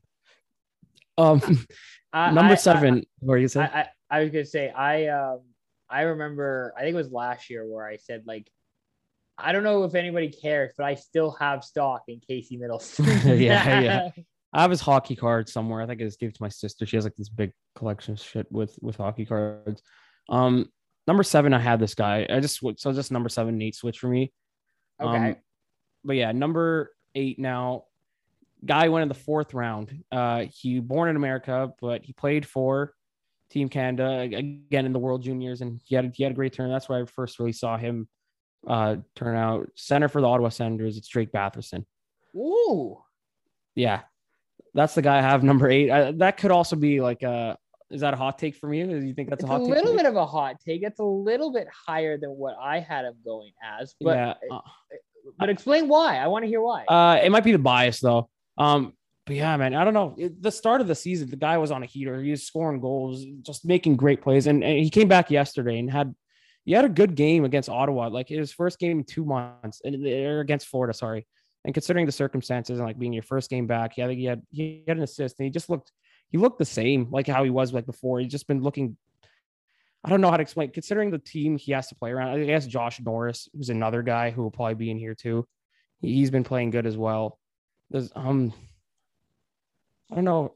I'm trying to. I always think of like comparisons, and I can't think of one for Bath. So He kind of reminds me of, huh? What do you have for him? I can't really think. I really think of a comparison because that's like know, the I best way I like can. that. Like I like Batherson as a player. He again, he's one of those guys who I wish was just on a better team. Like I feel like that that's beginning- yeah that's another thing. I think he doesn't really get the respect he deserves just because that's why i went with him because i feel like that's a I don't, I don't think people understand how good he is just because like whenever i watch ottawa play he's really the guy driving play. I would say i think him i don't think norris really drives the play as much. Like he's a great player but i think Yeah. Batherson drives the play at a much better level. I think timmy does as well like Stutzle does as well, but it just, I mean, it's his second year and like there's a lot of mistakes the guy makes, but like, yeah, I think Drake Batherson is an elite offensive talent when he's on top of his game. like if he was playing for anybody but Ottawa, I I I like because Ottawa just has no sense of direction and has no idea what they're doing as a franchise. But if Batherson was on like I don't know Pittsburgh or something like Yeah, It- it- that, that would work out well. Um, I mean, I mean, he had such good years in the AHL. I think I, I think when he came up for the first time, I think I, I thought like, oh, I hope this guy works out. And like, he had a decent year last year, considering like how bad the circumstances were, where like you're the worst team and and, and you only get to play against like the, the seven teams. He had 34 points at 56 games, and um, what was his shooting percentage? I I can't find a shooting percentage, but I'm pretty sure it's kind of kind of low. And then this year he came in on a heater, unfortunately got injured, and I think that's what kind of slowed down the Ottawa Senators from like becoming like a middle pack team. And now they're kind of at the bottom, and like Chabot's out for the year, and you're kind of just like you're kind of in it to just like whatever. Um, but yeah, man, I think when Batherson is healthy, he's one of the most underrated offensive talents in the league. I would say like there's no there's very few players that that I would call underrated that are over a point per game. Like it- it's and I think Batherson is one of them. It's also one just because of the place he plays in, but it's also just like I don't think people understand how good he is just because the I guess just because of the place he plays in. Like he, the guy, he it's weird. He can drive like I think it's kind of like I remember when Edmonton tried to split up. Like there's a point where they try to split up David Draisaitl and then have Jesse Puljujarvi on the third line, and the coach said, "I put Puljujarvi on the third line because that's a guy who can drive a line," and it didn't really work out there. But Batherson's a guy who can drive a line. You can put him lower in the lineup. I don't know why you would because he's probably your best forward, uh, like offensively, maybe like him and Tkachuk.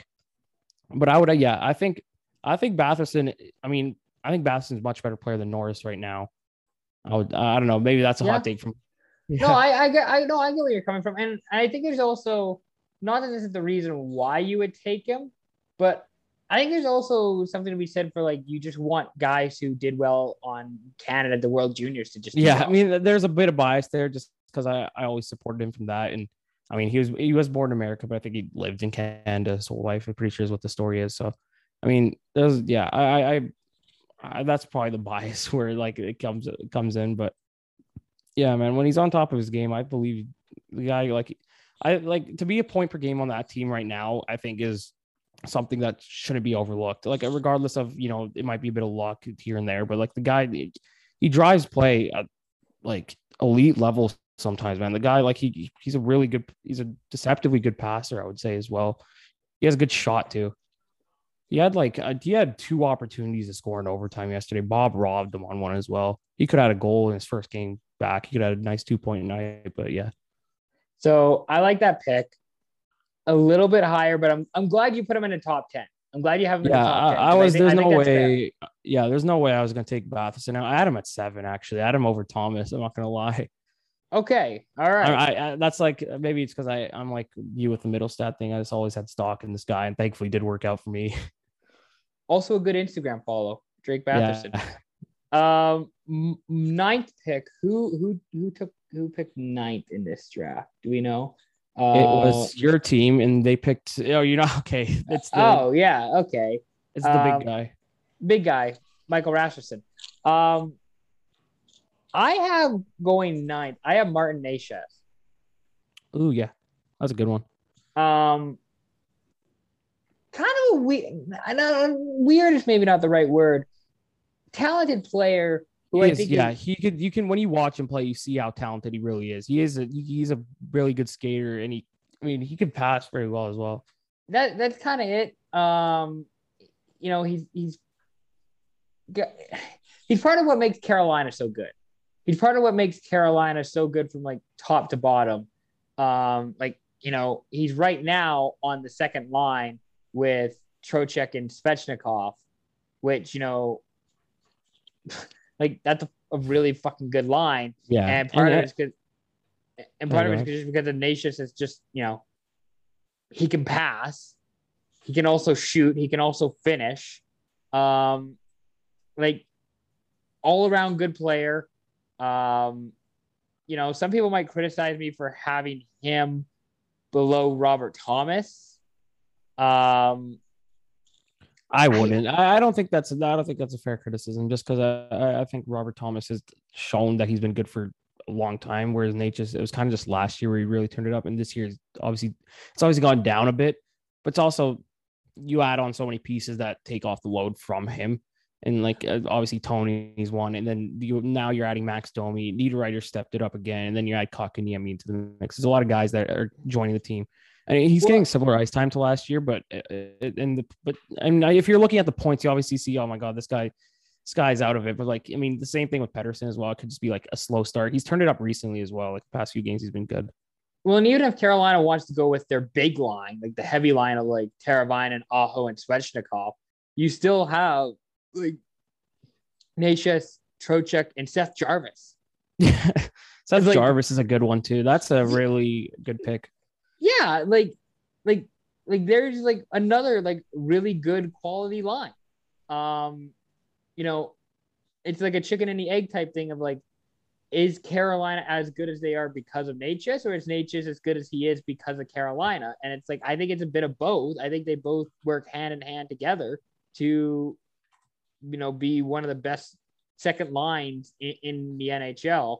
And it, it, was a bit of a savvy move when they traded for Trocheck as well to help yeah. alleviate some of that pressure for Necas. I really like that trade. I, I, I mean, I have him on my fantasy again, so I'm more biased there. But like, he's just been a good player for them. It's been, and always like the the the, the what do you call it comparison that Marchand did. The, like, I'm a you're a Prius, I'm a Lambo. Then you, you end up losing to them. Like, I think pretty badly.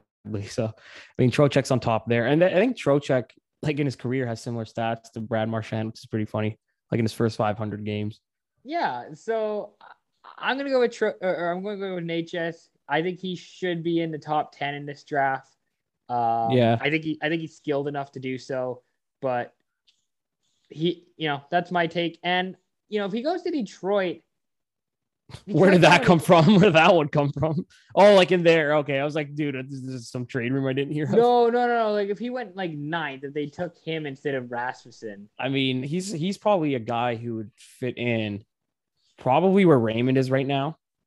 Yeah. Probably. Because he's a yeah, he he's much more of a winger. I know he can play center, but he's a winger at this point. He, he's kind of like the same thing with Robertson. He is a winger at this point. You you want kind you, of a mix. You probably want him playing wing, and like but then again, this is the same organization that's like, well, we don't know what to do with Filip Zadina. so uh, like, I mean, obviously, what was his goals for percentage today? I think it was seven percent, which is insanely low. Yeah, I mean, it was a kid. To be fair, they did allow eleven goals, so any everyone's gonna be low. But yeah, when you love, he's leading your team in goals for, it's not really the. so, anyways, um, I, I guess my my point is, is that Necas really good winger. I, I view more of as a winger. Um, should be in the top 10 in this redraft. Quality player. Somebody who I could see being a hurricane for a while. Yeah. Who do you have one. 10? Uh 10. 10 overall uh, down here. 10th overall is Owen Tippett, and obviously talked about how he got traded to the Flyers. I'm hoping it works out for him. Uh, I, I, it just hasn't worked out in Florida. Just, I mean, it also again, it's a thing of like when you're on a stacked team, you're not gonna get the playing time you need. But he hasn't really shown, like, whereas like Kakko and like Lafreniere have shown that they're good. Owen Tippett, I don't know how if he's really shown that in 100 near. I think he's 98, 98 games, 34 points, minus 12. I hope it just works out in Philly. I think he'll get more playing time there, and hopefully that works out. But yeah, that's that's a guy I always wanted to work at. I think I always looked at him as like a really good blue chip prospect. Um, but okay, this one I think is a bigger hot take than Batherson. Oh, do I do I go with him though? There's two guys. It, it, it's Norris and another guy. Another guy is uh, do I go with him, man? I'm gonna go with Jeremy Swayman. there we go. Yeah, I'm gonna do it. I'm gonna do it. If if you if you weren't gonna take him, I was. I'm gonna do it. Jeremy Swayman, number ten, uh, to to Florida. Uh, only 41 games in NHL, so obviously I'm taking a big risk here if I'm a, if I'm a GM like drafting now. Um, yeah, 41 games, 1.94 goals against, 930 save percentage. This year is a 925, and I'm pretty sure. Let me pull it up. Top 10 in goals saved above expected. Number 10, 12.8. He's above Demko, Husso, Markstrom, Sorokin, Leonard, Ront. I can go on. Um, 31 games this year, 19, 8, and 3. I think it's helped. Ullmark hasn't, I want to say Ullmark struggled, but he hasn't been what I think Boston's wanted, where Boston's probably wanted him as a starter. Yeah, but it's worked no, out because they, they, Swayman's they, came they in. paid, they, I was gonna say they paid him that money and they gave him that contract to make Linus Ullmark the starter. Yeah, and, and, and it hasn't worked out. Um, I wonder how that works. Maybe you run. You probably. I, I think Ullmark's turned it back around a bit recently. Um, but I wonder how that's going to work out in the future, just because you have him to that contract, and obviously they have such a good relationship with the hugs they do at the end of each game, and that's pretty cool. I I like that. Um, it's insane that he even played in the AHL this year. Like considering, I think he's actually not even that good in the AHL. I think he had like a 900, but like, yeah, um, I think he he's been elite I want he's been like he's had a lot of elite games, but he's also been just he just seems like a veteran goalie at times, like the way he plays. I don't know. He's he's he's I don't know what the word is. I calm. I don't know. He, he, he seems calm. Like I don't know. He's just like he what it, what it compared to like Mrazek, who's a guy who like go left, right, Yeah, like, it's like jumping around. Mrazek is like Even Demko, Mrazek and Demko are kind of like, like whereas Demko probably does him a bit better, but like they're the guys that are like I don't know what the word antsy. There's a word for it. I can't think of it. yeah, right no, now, but- Anti's the right word for Mrazek. Where Mrazek's just like all over the place. Mrazek Yeah. is just so like, he's a wild thing. Yeah, and that's why I think of Demko as well, because you'll get the random pad stack. You don't expect it. Where uh, Swayman, uh, he has great positioning. I don't know. It's it's obviously a weird pick just because of the, the, the low amount of games he's played. And like, you know, I don't know if him and like Andre, I don't know if Andres, I think Andres had much more games now than than Swayman has. So like, obviously, I I think I think Swayman has. I think Swayman has more potential than Andre does. Just I don't know. I, don't think because I consider Boston's defense not to be that good. Like especially, I mean, now they got got the upgrade in Lindholm, McAvoy, that pairing, and but I feel like after that it kind of dies off. And I feel like Swayman's done a lot to help them win some games that they've needed to win. And I mean, it shows in his goal saved above expected, his save percentage over the past 40 games. Um, I don't know if he got called their votes last year. I don't know. I don't know if it's worth voting for a guy who played 10 games, but like he could have. He, he was amazing last year. Yeah, I I I I like Swayman. Listen, if if I if you weren't gonna pick him, I was gonna take him with the next pick. Yeah. I Um, mean, yeah, goal saved above above average 14, goal saved above. I think it's the exact same. But yeah, adjusted goals against average, he's third. It, it- it's every stat. The guy is top 10 right now. And I know it's only been 30 games. And so we always have to wait till he gets a much bigger sample size, uh, presumably next year or in the playoffs. Actually, that might be one you, who you go with in the playoffs. Yeah.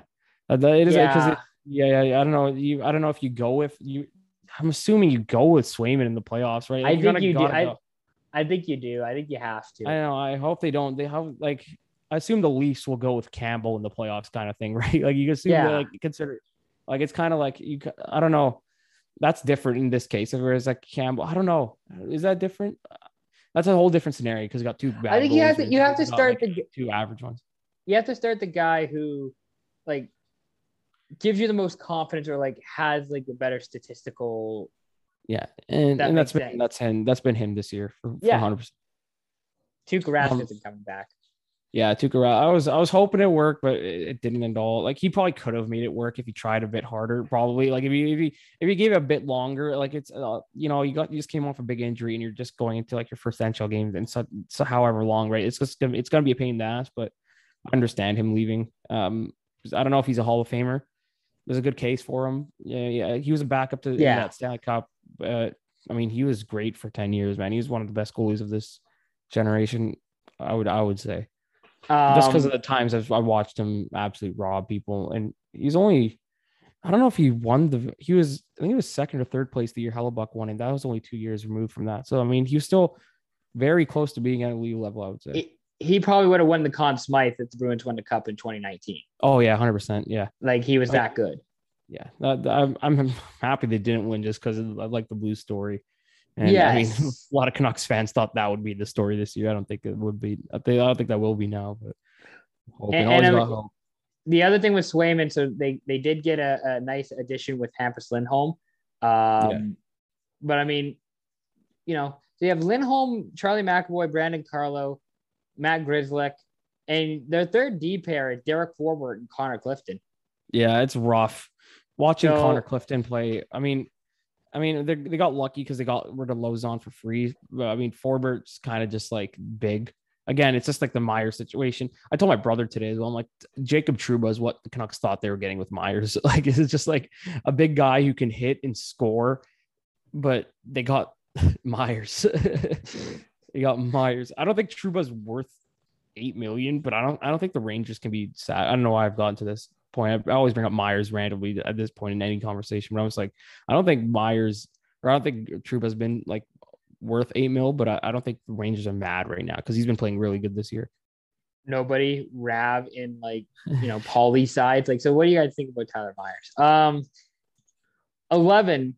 I got I, I got Josh Norris going to L.A. instead of Gabe Vilardi.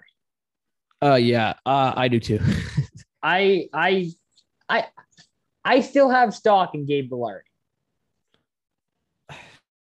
he's been But- good in the HL. I think uh, they sent him down. I don't know if he's still in the HL right now, but yeah, he got sent down for a while. He's been doing well.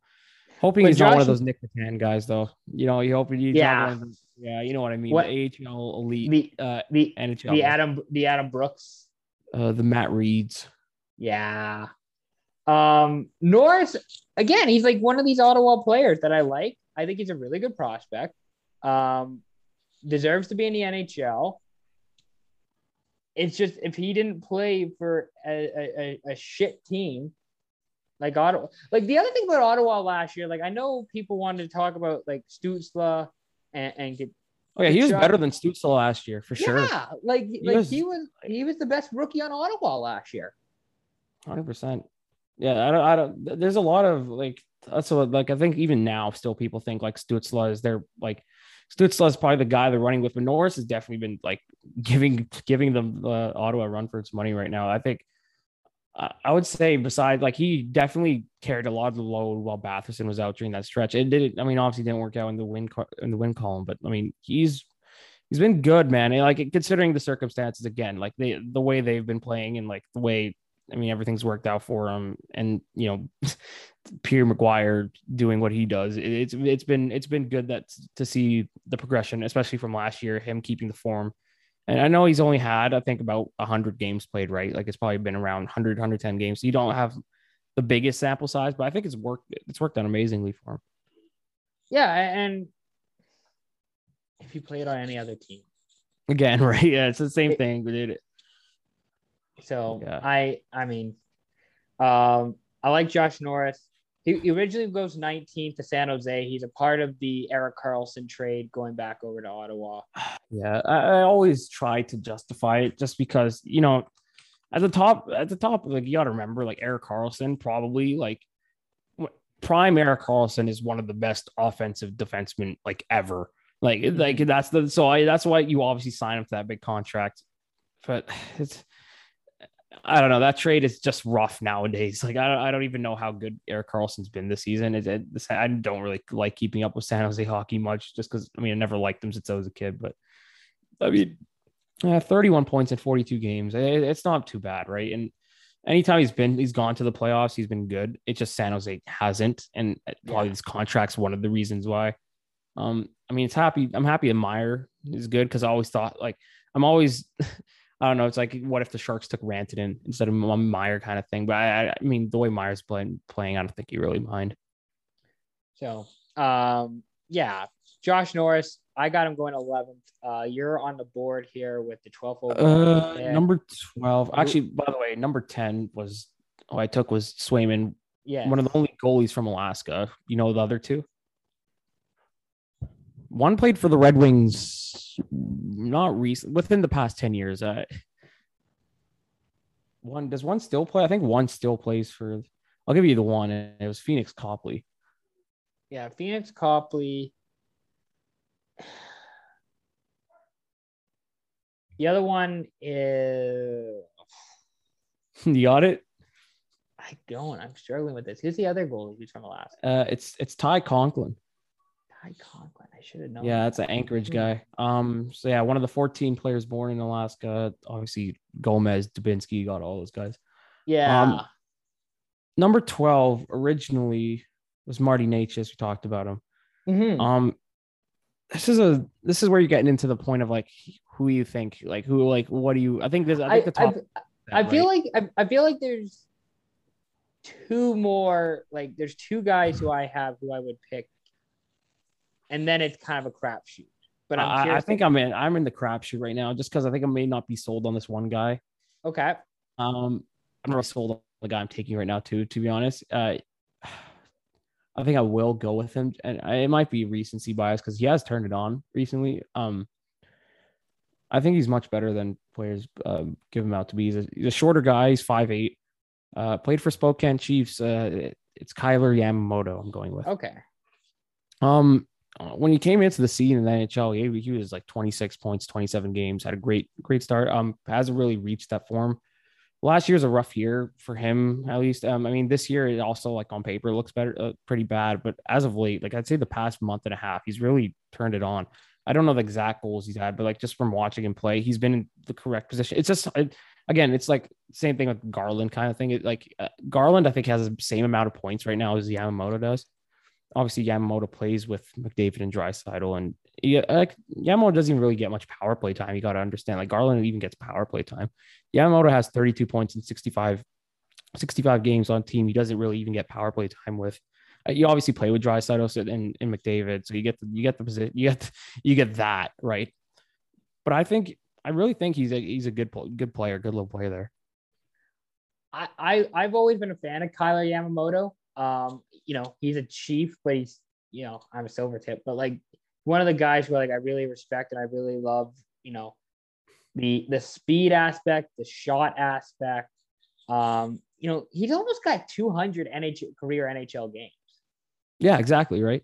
Like like it, it's kind of impressive uh, you know, considering you know, there's some people who will say, well, it's the McDavid and or Draisaitl effect of mm. playing with like the. I mean, that centers. that doesn't always that doesn't always work, right? I mean, it worked with like a bit with Kassian when it like and you know, fucking Chiasson like right it, it works yeah. in some case like it doesn't always work. Ty Rattie's one. Ty Rattie is a guy who in the preseason played amazingly with McDavid, and once it got into the season, it just didn't work out. But like Ty Rattie's this guy who didn't he break like records in the in, in the CHL with his goal? Oh yeah, right? like he had a bunch of like scoring records. Right, uh, exactly. So you get this like amazing goal score, and it just doesn't work out. And yeah, Motos came in like 30 odd. I think he has like a few PowerPoint points. I think like three or four, right? Like that's 30 odd points, five on five, and like Edmonton's been up and down recently, and Yamamoto didn't start off well at all. Like he, it, over the past month or two, the guy has been great. I think he has a he has like, yeah, he has five points past five games, three of goals. Yesterday, I wouldn't even count as a game for them just because of that 9 5 beatdown. But I think he's been great. And, and um, the coach has shown much more. I forgot his name right now because they obviously fired Tippett. Um, well, that, and that's, that's another thing too. Like, what's the coach's name? I'm completely forgetting. It uh, uh, Jay Woodcroft. Yeah, Woodcroft. Yeah, yeah, but I mean, he's been giving more time on ice. He, like, he's been even from last year. I, like last year, the last few years, he's been like he started off with like 13, 14, and then he's gone to like 16. And recently he's just been getting Like he got like a t- few 20 minute games recently. So obviously Woodcroft's been having more confidence in him and, and it's shown on the stat sheet. Well, and the other thing, like, we should really go. We can go through this list and check, but like, he's already on his second NHL coach. Exactly. Like, like he, he's already on like another guy in a weird situation in Edmonton, who he's had to really work for his job. Like, Kailer Yamamoto was not expected to be this top six stud forward. Exactly. Like, like it wasn't a given. It wasn't an obvious thing. He he's had to work for it. Yeah, and it, And it is a risky pick taking him. Like it's always a risky pick taking small guys, right? And- Yeah. and it works out. And I think it's worked out here. Taking a like it's a 22nd overall pick he was, and I think having a guy who can get you, like he's gonna he's gonna get 20 goals this year, and I think that's a really good thing. He'll probably break his. He's already broken probably his career high if he hasn't already. Yeah, he has. So obviously you got to think about like that, that's his career high. Hopefully that you know takes the next step next year. I would say next year would be his real sophomore season because I would say he's played like I think before the season he's played around 80ish game, like 80, 90ish games, just because like all the every shutdown, you know, you get those like one or two game stints randomly. So like I think all those add up to like 90. So next year will be his real second season, and hopefully, hopefully Edmonton makes some changes to put him in and like the rest of the team in a better position to score. But yeah, I, I think Kailer Yamamoto is a good pick. I he should he should be moved up. But yeah, there's always the risk that comes with the um taking smaller guys, and, and it's worked out in this season uh, with this situation and like Caufield and like Garland, a bunch of other guys. Well, and like imagine like Yamamoto, 12 pick at the time was Carolina. Imagine Yamamoto replacing HS in Carolina right now. Yeah. I think it would Like be that- similar too. I, I think it would be pretty. I, I that's my. I think it'd be kind of similar there. Uh, he wouldn't have the same pressure that he does in Edmonton.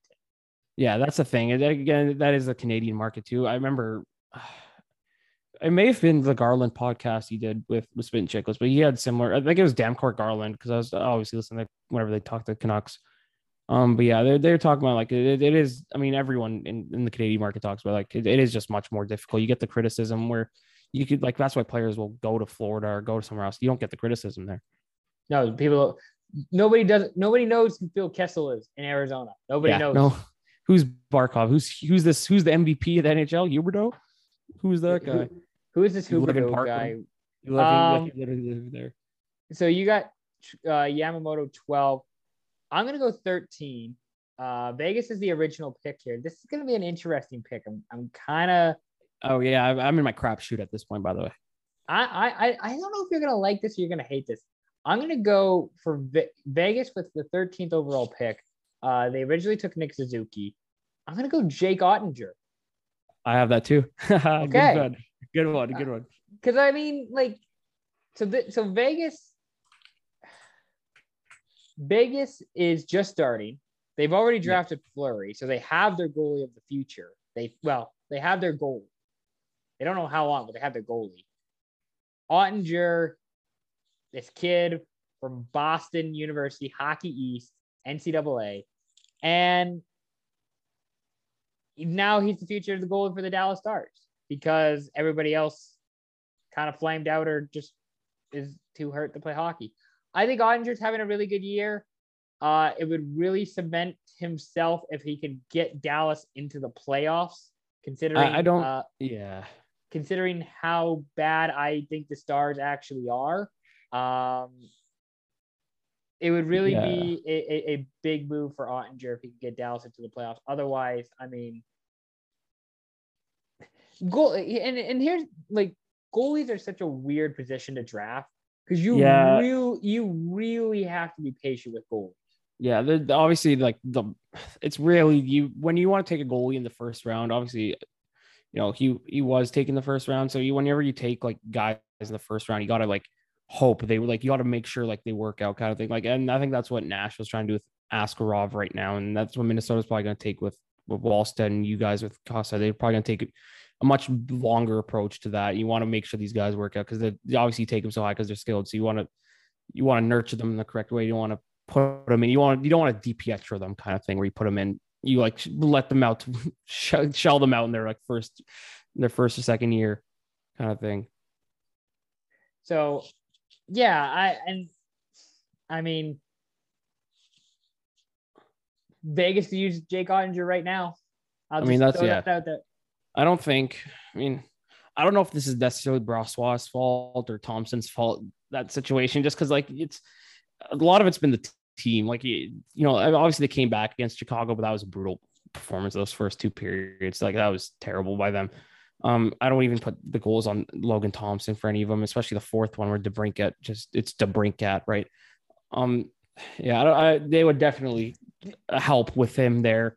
At that point, I don't know if you can bring Blenner in like two years ago. You just have you, and I don't know if you even trade Fleury for whoever that dude was. I don't even know his name. Um, yeah, the did you see the thing? I think the NHL posted it on their Instagram page. Um, who is the best Alex uh DeBrincat or yeah, the whole thing is DeBrincat. DeBrincat or DeBrincat or Pietrangelo, and um, me running the Silvertip social media was like, what if I said Stop, dude. Um, Jake um, I am going 13th to the Vegas Golden. Yeah, I, that's who I had to. What do I have here? I had a few notes for. Oh, I, I just had um, yeah, he's been better recently. He had a good game against the Canucks. I wouldn't consider like I mean the Pettersson shots is just Pettersson, so I didn't really give him their hard shots. So and the, the second goal was kind of Pavelski Pavelski playing defense. So that's why I mean that game that was like the main game I've really watched Jake Oettinger play, right? Because you don't really watch I don't really watch much Dallas or like Florida, or any of these we, teams we. We we went to see Dallas in person, and that was enough Dallas. yeah, I, I, think I don't even know if that was. I think it was Khudobin. I'm pretty sure. I think it was, but we saw Dallas in person. And it's just like, yeah, yeah, I'm, that, I'm done it, with Dallas. It is some rough hockey. I can't lie. That was. It, it is difficult to watch, especially when you you you want, especially when Seguin and and Benn really haven't been what they what they want them to be, kind of thing. Really, um, yeah, I think Oettinger is a good goalie. I think I think he can reach the level of like an elite goalie uh, in the future, and I hope he does. Right now, I think he's like a good starter. I would I put him at a good starter, like above average starter, even when he's on top of his game. But yeah, really so you, good goalie. You got the next pick here, fourteen.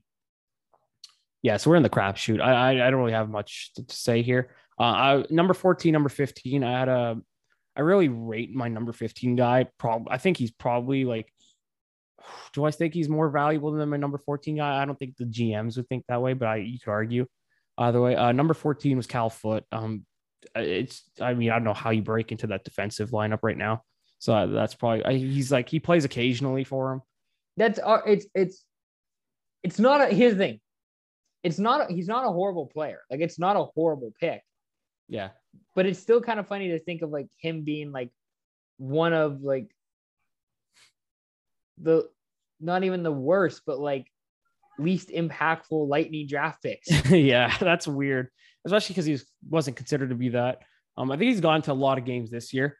Yeah. Uh, yeah, he's gone 41 actually. That's much more. I thought he's in like the 20s or 30s this year. But yeah, I mean, he's gone to much more games this year. Um, yeah, hopefully, I'm hoping it works out. Like he, he only plays around like what is it? It's probably like 14 ish. Yeah, 1308. He only plays around 13 minutes a night, so he's not getting much time. But I'm hoping it works out for him. He had a he had a nice two point night, one goal, one assist uh, early in the month. So I mean, guy's talented, obviously. Um, but I won't go with him. I will go with Max Comtois. Again, another okay another uh what do you call it another i wouldn't call him a team canada junior legend uh, especially considering not a way... not a legend but like always just call I we always I always use the word legend as like you know kind of like a joke and, and, kind of thing ironically you're using it yeah i use it ironically okay. um but yeah, I mean, last season he led the kind of like kind of compared to He was arguably the best player on the Ducks last year. Oh yeah, he that's what I was saying. He led them in scoring last year. Um, obviously this year hasn't worked out. He, he went like 20 games where he, I don't think he even had like a goal. And then he got injured and he came back and it's not really looked too well for him. I mean, it's not really looked too well for that team. And like ever since like Troy Terry stopped playing like Crosby and more like a good Troy, like a good player. Troy Terry has been bad. He's been still been like near point per game and probably their best forward.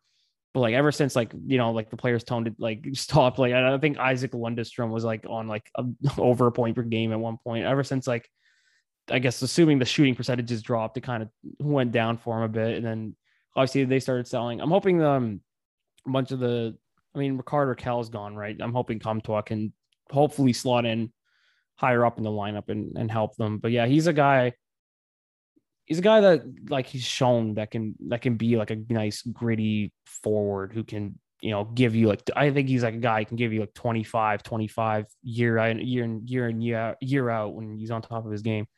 I mean, he does he can take a bit too many penalties. I've, that's what I've seen from Anaheim fans. He does take some penalties, but besides that, like I think he's a good player, man. I think he's a good winger. I think, and obviously last year it was shown, but I think the reason I I probably may have even had him higher than Oettinger, but I think it's just the this season how that's turned out. I've, I put him a bit lower.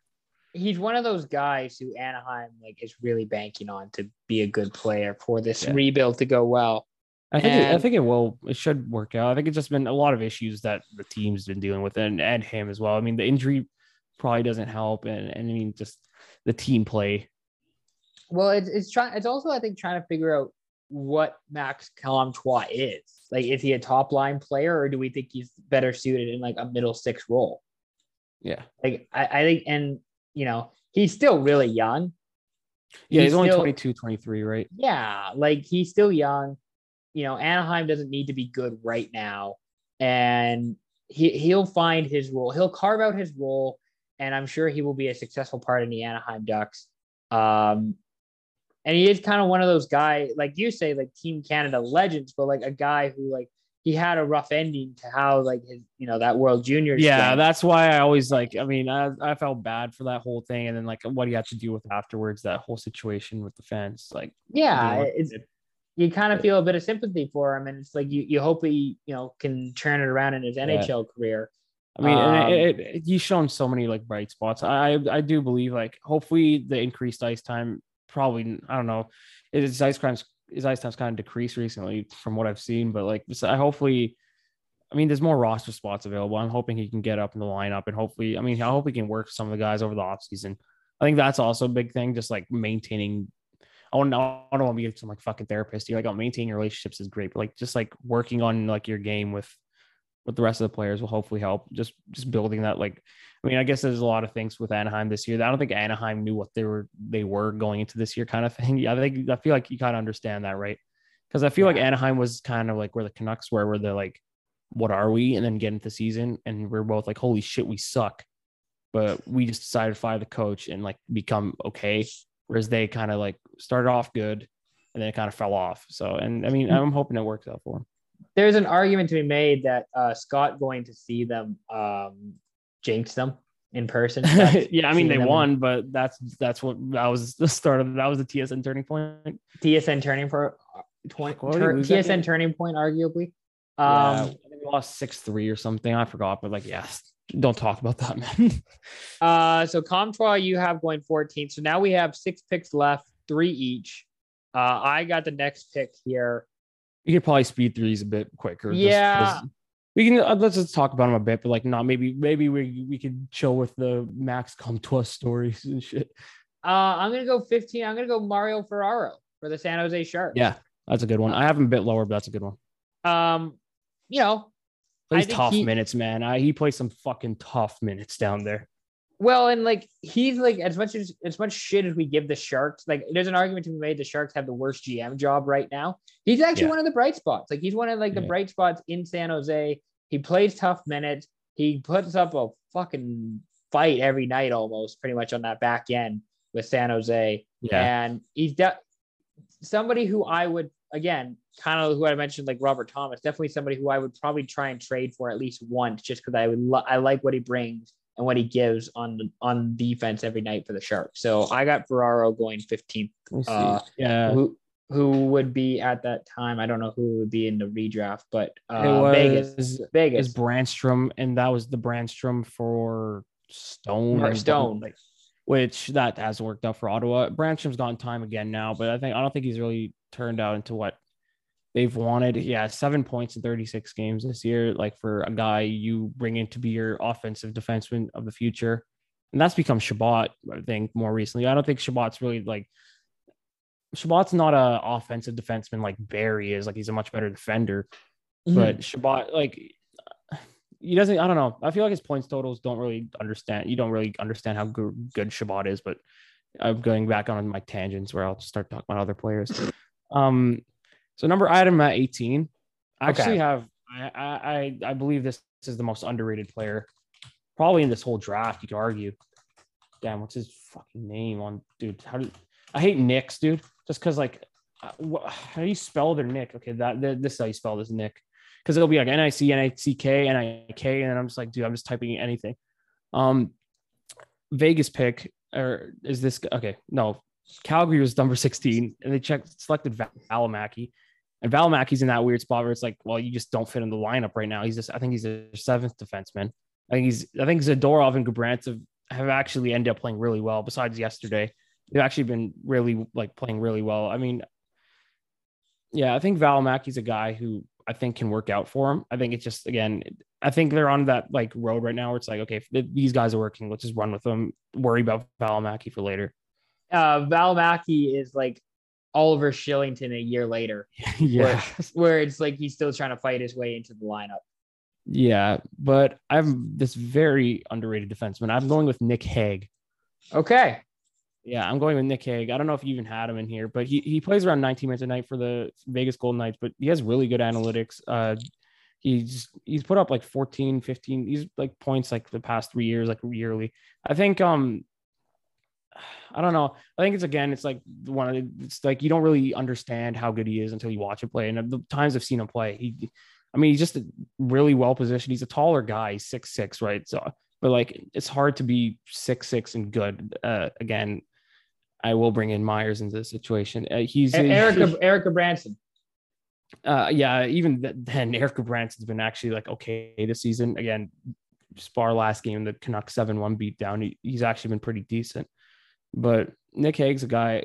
I mean, he's deceptive. He's deceptively good on the offensive end. I think he has a fairly high Corsi percentage as well. Like considering he's a very like defensive guy. Um, I don't know. He I, again like I'm very bad with the comparisons with the players in this draft just because it is it is a newer bunch of players. It's hard to like really compare play, a player like Nick Hague. He's a he's a guy who I believe can be like he has the potential to be like a lower end first end guy. Like on a bad team, he could be their best defenseman. Like again, if he goes to the Oilers, he's their best defensive defenseman. That like one of those type of things. I don't think he trade a guy like him because he's at a good cap hit. I don't know what his I don't know if he's got an extension or anything, but I mean league minimum for a guy of his structure is great. With same thing with Hague, uh, as I said with uh, uh, Mario Ferraro, it's like Vegas is getting a lot of shit right now for how they are as a team, but like Nick Hague is one of the bright spots. I feel like like Yeah. Nick Hague is like, and nobody's gonna talk about him because you know you're a defender. You're, Yeah. you know you're supposed to do your job, and he is. So like you aren't gonna get. It's like an offensive lineman. It's like if Yeah. you do your job properly, nobody's gonna talk about it. But like Nick Hague is doing his job really well with Vegas, and probably should get more recognition for how well he's Uh, playing. the funniest part probably is that he's probably Vegas's best draft pick ever, just because he's the only one that's played meaningful games. that's the, With, that's the- I think with Vegas. with Vegas, obviously. No, I mean, yeah. Yeah. that's what I mean. Like for Vegas, I think that's their best because I mean, you don't have Suzuki Brannstrom uh, in glass, and then or Krebs. Like you're, you're, you're their next player. They have seven players, I think that that they've drafted that have played for their team. Like it's or that's excluding Glass and Krebs. Even like it would be Leschyshyn, whatever his name is next. He played 31 games, and then it's Hague at 142 at the top. but yeah, I, I believe he's a really good player, and I think he bolsters their defense. I think he's like, he's probably, I think like defensively, he's as good, if not better than Pietrangelo, even at times. Like he's a really good defenseman. Uh, so you got Hague 16th. 17th is seven, 17th. Liljegren Leafs. It's not going to be Timothy Liljegren, although name alone, I kind of want him. Um, you know, I don't know how you're going to feel about this. I'm going to go, I'm going to go Eli Tolvanen. Ooh. Yeah, that's that's one I I didn't have on my list. I had him at like 23 if I really wanted to, I think. I'm gonna go, I'm gonna go Eli Tolvanen because I I like his scoring ability. Um, Yeah, it- Underrated just because I mean he he plays less minutes. That again, it's just one of the things like I wonder what these guys will do if you give them 20 minutes a night. and there's an argument to be made that he could be like the next Forsberg if Forsberg goes. They just like whatever they give Forsberg. It's like okay, Eli, here you go. and hope he has a 25% shooting percentage as well. like you just yeah, gotta hope pretty much because that's that's a sustainable number is shooting 25 percent um someone's paying Forsberg so much money. Someone's gonna do it. There's someone be- will Oh, he deserves it, man. He deserves it. someone will um but eli tolvanen he's got a shot on him um, yeah, only nine goals, but like again, it's one of those things like it, it just hasn't worked out. And I, I believe it. Like I think last year had a really good season, like 22 points in 40 games. Like watching him, he looked much better than I thought. Like most people are giving credit for. and it and I think he, like if Nashville, not saying they will, if Nashville goes on a bit of a run here because you know Matt Duchene's getting hot, um, Forsberg's obviously playing well. Well, if they can make if they can put it all together, I feel like Tolvanen will really come alive, and you'll really get to see Eli Tolvanen, you know, step up his game in a, in a bit of a postseason run. But we'll see. Yeah. Um, I got I got him 17th. Who that would be? Uh, who who would have taken um It was Tolvanen. Toronto's taking Tolvanen. Toronto taking Tolman. Perfect. Another winger, just what the Leafs need. Uh, Perfect, I actually, I, I'd Filip Chytil there, but Okay. uh, above Filip Chytil, I, I did have Timothy Liljegren. I did have Timothy Liljegren. I, I believe he's so. I believe he's. I don't think. I think it's again. It's like the Toronto thing where like they just make these guys look like they're insane. Like whenever you know, you know, when Toronto signs like some like butt plug seventh round pick, and they're like, oh my god, this is the next fucking god player. He will fit. He will make Tavares and Nylander play well. This is it. Thi- Matthew Knies will do it. This Denis Malgin guy. Dennis Watch Malgin. out. dude have you heard of the big guy from boston we just brought in nick ritchie this is this is this is gonna work there's no way it doesn't work out um yeah i mean Liljegren's worked out I, yeah he played today he had a big hit on marchment man he, he you don't even expect a guy like him to really hit He's just a six eh, just a six foot maybe six foot 190 um Is he your pick at 18? yeah no he he 100% is my pick at 18 yeah all right. Uh. I'm gonna go, I'm gonna go with him at 18. Who was 18? Uh, it was Boston. Eight- Urho Vaakanainen. He got traded with Lindholm. yeah, he just got traded. Yeah. Um. Hopefully, again, Vaakanainen. Hopefully, he gets some time there. Um. I could go on about that, but yeah. uh, Hopefully, Vaakanainen gets time. Um. But yeah, I mean, Liljegren's worked out. I think I'm happy. Obviously, now we have Giordano there, and um, what's the right side looking like? It was Lyubushkin, Holl, and Liljegren today. Am I? Sandin's down then. Was Sandin playing? Who was it? I completely forgot. Sorry. I was like on and off on that game. I was really I started watching in the third for the most part. But I mean, well, that, that's the thing is like, you're, once you're he gets kinda- you're, Sorry, go you're ahead. Kind you're you're being you're trying to be patient with those guys, but at the same time, the Maple Leafs like need to win right now, and you're trying to be patient not only with like Liljegren but also Sandin.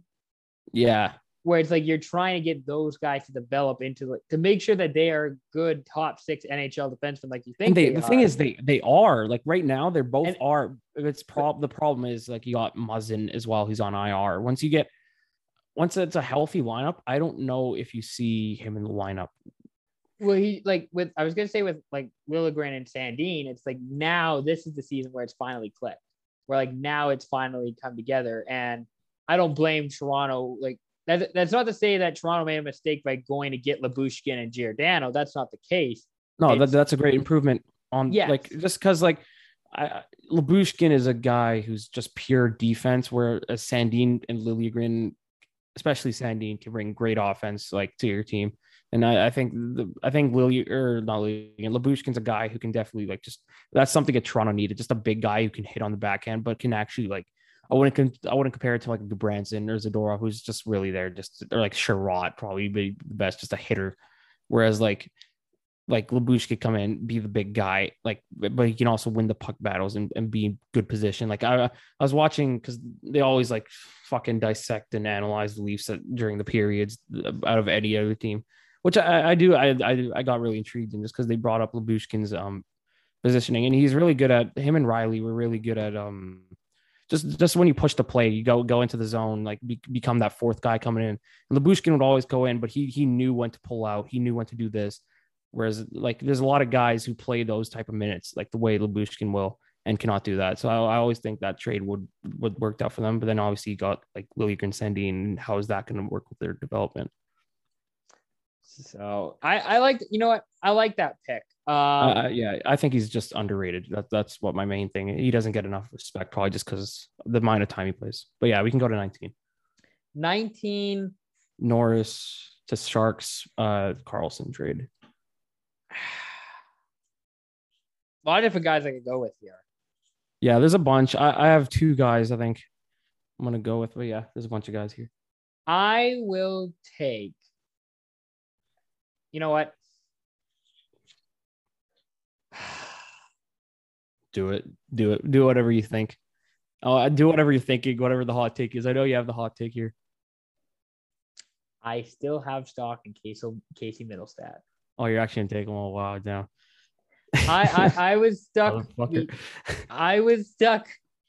Well, I was stuck between uh, Mittelstadt and Nolan Patrick. I didn't have any of them in my top twenty. All I don't. I don't. Uh, All right. I, I here's the thing. I would, so you can make an argument for like Henri Jokiharju. Probably wasn't going to take him. You could almost convince me Alex Formenton. Dude, I've I, I don't even have those guys. I have I have three other guys. All right. So There's no way you could have convinced me Formenton, by the way. I don't know. I you could have you could have made you could have made an argument for me. Uh Mittelstadt, I, I I I do have some stock in him still. I, I am gonna have to I'm I'm gonna take him. You know why? Because World Juniors. Not World Juniors. Similar to Casey Mittelstadt, I also can't do a single pull up. Uh, so as a result, is that uh, picture? Uh, I don't even want to search up that one picture. I don't know if it was of him failing it or of him trying to do something, but yeah, that was rough. Well, wasn't him and Sam Bennett also the other guy who like couldn't do a pull up? Somebody else uh, can. Yeah, I don't know. A, I think it may have been Sam Bennett, but I mean, I mean that's worked out. So I mean, I, I don't know about Mittelstadt. Oh so. yeah, no, like like you know, not being able to do a pull up uh doesn't mean that you're a shitty hockey. Like doesn't mean that you're bad at hockey. Well, yeah, look at KD, right? Like, like I think KD is probably the biggest example of like being terrible in the gym, and then like you're insane. Yeah, yeah. So both Mittelstadt and Sam Bennett uh, could not do a, a single pull up. Mittelstadt did one bench press. I don't know what what I weight. What, I don't know what the weight is. I'm NHL. guessing. I'm guessing it's just a single plate.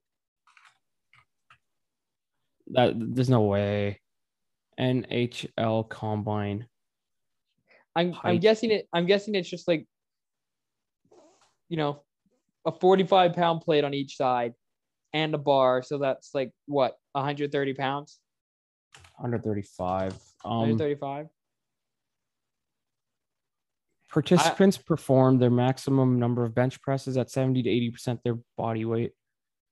So yeah, pro like for him, you got to remember like he's probably like 170ish at that point if he's not doing it. So yeah, that's that's kind of rough. He's probably not hitting a gym at, at all ever. No, He's that's that's the, weird. That that's uh, that I always find that weird because I feel like if you're going to the NHL, you got probably have some like conditioning people, right? Which is that's that's really weird. I mean, he's in the NHL now, so it's worked, but I don't know. If you're smart, you have the people in your entourage who are like, uh, bro, I would be like going to the gym every day.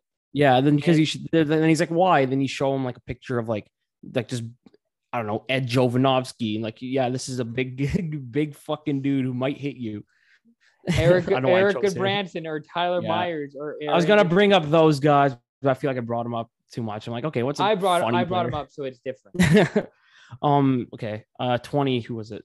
20, 20, final pick. Here it is. I think I know where you're going with this, but I want to see. Uh, uh, 20, 20 was Thomas. Um, the next guy I got picked was Chytil. I had Chytil at 17, at 18 yep. Ferraro. I had 19 Texier. I had 20 at Mikey Anderson.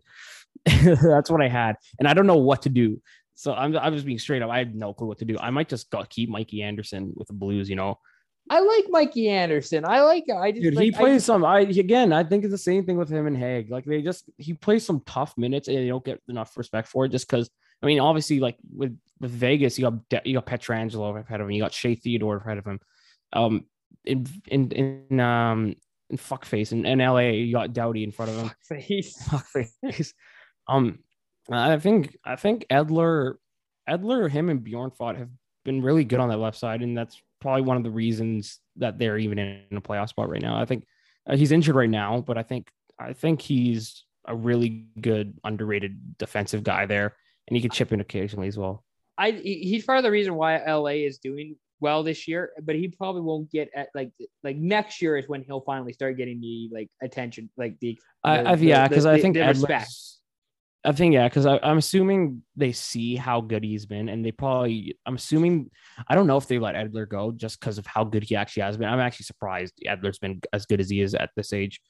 He's been playing like how I saw Edler play when I was like 12, 13 years old, dude. Like I don't know what, but yeah, Edler's been really good. Um, yeah, if Edler doesn't stay, you assume Mikey plays with Doughty again. I think he, they've they share time occasionally this year, but yeah, I'm hoping that works out because then people will finally understand how good he is. I believe he's much better.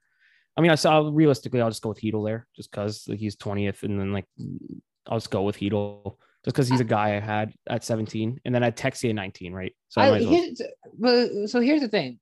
I like Texier. The problem with I have with him is that I've only seen him do well with Columbus, if that makes sense, like under under the tort system. And Yeah, he has not been that good this year, which is surprising. A player like Texier sh- shouldn't really work under that system. He's had a decent year this year, right? Like he's at, it's not been bad. It's I think it's probably I'm assuming yeah he has 20 points, which is probably his career high. I can't see, but it's a guy who I think he'd be a I think he could be like uh, his ceiling is like a decent like middle middle six guy, and I think he can be that. I just don't know if he's reached that level yet, but I, that's why I had him there, just because I feel like him. That's like the s- uh, same thing. I'll go with Hedo as well, right? Like him and Hedo are kind of those guys where I'm like they can be a, they have the skill set to be a second line center or a third line center. It's just whether they reach that, and I think Texier is probably even closer than Hedo is right now. and, and I could look completely stupid because like Columbus could just could be competing for a wild card next year. And I and like Texier had like a really good year. And it's like, yeah, you look like a fucking idiot, Ian. I mean, It's yeah, there's a lot of guys on Columbus who randomly. I think Boone. I mean, their captain Boone Jenner. I forgot to say that. I I gotta show my man some respect. Another uh, legend in, in the World Juniors game. If we're being honest, that's that's that's back back in the day. Was uh Um, was Liam Foudy a, a, a I don't World think I don't. I don't. I wouldn't consider a World Juniors legend, but I Boone like Jenner Liam- was. I, I like Liam Foudy. Um, Te- but Texier, Texier, yeah, I, I, I don't know. I Casey Mittelstadt was more just a, an, an ego thing for me. Just That's why. Still- yeah, I, I didn't have Middlestat in there. I mean, But I mean, like, Texier's Mi- more of an offensive guy, and that's similar Yeah. with Chytil. I would say like Chytil's probably the better all around player than Texier is. That's why I had a, a he- one pick he- higher. Chytil, Chytil's probably better than um, probably all of those guys. If we're being Yeah, honest. right.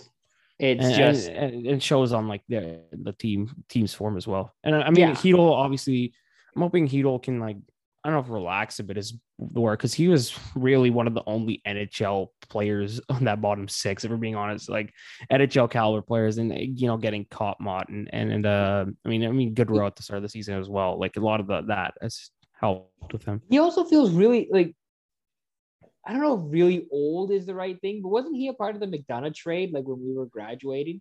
Um, it was Like, Miller, wasn't he- McDonagh. It was Hajek, Hajek, Quint- was- Howden. Howden, Nemes- I think Namestnikov was in that trade too. Trade. Let me see. I guess my point I'm trying to make here is that Chytil feels like he's been in the league for a long time too.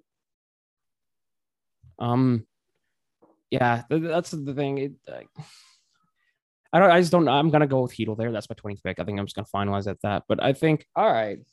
I think, yeah, he has. It feels like he's been in the league for a lot, a long time as well. I, I know you mean, but I think uh, I, I don't. I don't want to judge a guy who's only been given third line time too early. I know it's been a while, but I don't want to judge a guy who's been getting third line time this early. Like it's it's only been like a few years into his career, and I you still got to but I see. he's better than Brett Howden. I'll, I'll tell you that right now. He's better than Brett Howden. Well, I think also too, and I know I picked Casey Mittelstadt, so this is really showing like and, and Tolvanen. So like this is me really showing something here.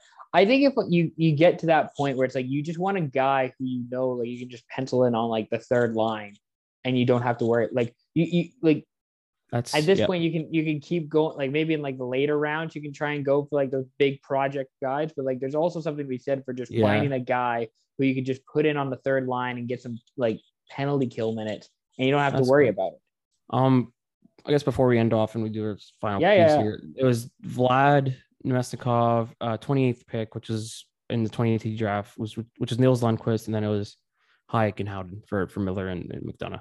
Um, Hajek and Howden suck.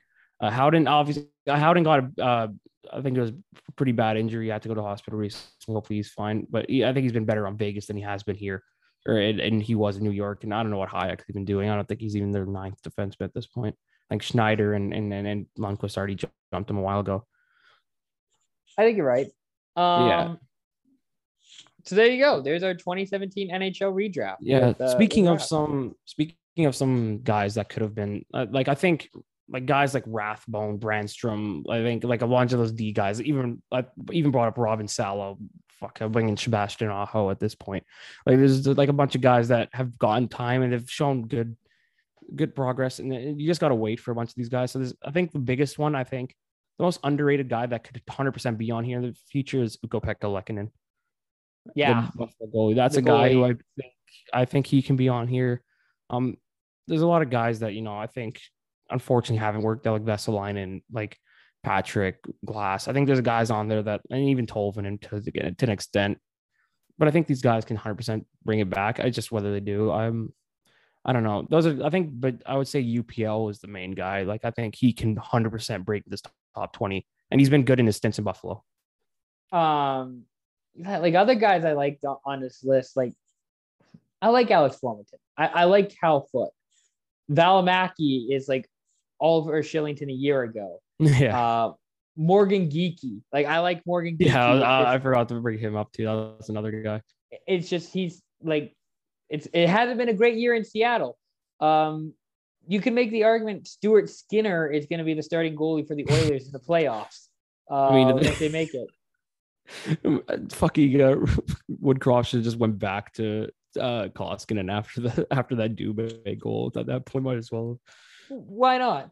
Gustav Lindstrom in Detroit, like he like he's gotten more time this year, and he's actually been like no, he's been good. I, I memed you earlier today, like about him, but like he's actually been decent. Rasmussen's Yeah. just big and tosses his body around. So I mean, that's obviously one that really hasn't worked out. Him and Zadina, but I think I think I don't know. I think out of all the guys who haven't, I think Valeno is the guy who I think could work out the most. Like I think he can be like a good middle six guy for sure. other guys on this list who I like had stock in. Um, oh, here's a great trio of guys: Morgan. Frost, uh, I did have Colin. stock in uh, and Aleksi Heponiemi. Florida, Chicago. Is that Florida. He drafted Florida, by okay. Florida. He played for Swift in their in their 2018 Mem Cup run. Yeah. But the problem Ah. with Hep, with Heponiemi, he was like five six. Yeah, that's a problem. The bunch of the smaller guys, and that might be one of the reasons why he hasn't really worked out. Um, I think I swear he got traded to Chicago. I may have been mixing up. There's a guy with a similar last name too, so I may have been mixing up. Yeah. But yeah, but UPL is my guy, dude. I think he can become like he reminds me a lot of how Allmark played there. Um, Hepo Heponiemi is one of the few guys in this draft class with negative uh point shares. Let me pull up this. There's, is he actually? There's a few guys in there. That He, he has uh negative 0.1. uh, Uh, Li- lowest- Lias, Lias Yeah, Andersson, Michael DiPietro, uh, and Vesalainen are the guys down there. yeah, uh, and Morgan Barron who got traded recently. yeah, he got traded back. Or he got, I don't remember. He got traded. Um, do you would you like to do the mailbag? There is one mailbag question that we have, but I could ask Uh, it tomorrow with Scott. It's a baseball question. Uh, then ask with Scott because I, I don't know shit about baseball right now. I'll be honest. I just assumed the lockout was gonna last the rest of the season, so I didn't pay attention. That's actually a fair observation. I just Fair stopped guess. paying attention. I then I realized, holy shit! Like you got all the notifications, like, oh, he's back, and I'm like, oh fuck, I didn't really even pay attention. I just stopped paying attention. I And just then saw, you saw like, saw- and then you saw Matt Chapman getting traded to the Blue Jays. It's like, Yeah. hey, Josh Donaldson is back, baby. all literally the only move I can remember is that one, and then Vlad Guerrero getting like nine mil for the next year. So yeah, that's it. Hashtag arbitration. Oh yeah. So, anyways, uh, that's the podcast. Big thanks to Rav for taking part in this. Uh, Yeah, no worries. we're gonna SYP creator Scott and I are gonna be recorded on Monday night too. So more hashtag content coming your way. And uh it's almost the end of March. Good lord. Yeah, man, fucking getting screwed. This is a time you get screwed by school. Then it's April, May, and then you just have that weird month of like, what the fuck do I do? But yeah, I not that I definitely don't think that every morning when I wake up. Uh, thank you, thank you again to Rav. Uh, we'll be back again soon. Thank you very much for listening. Peace Yeah. out. Peace.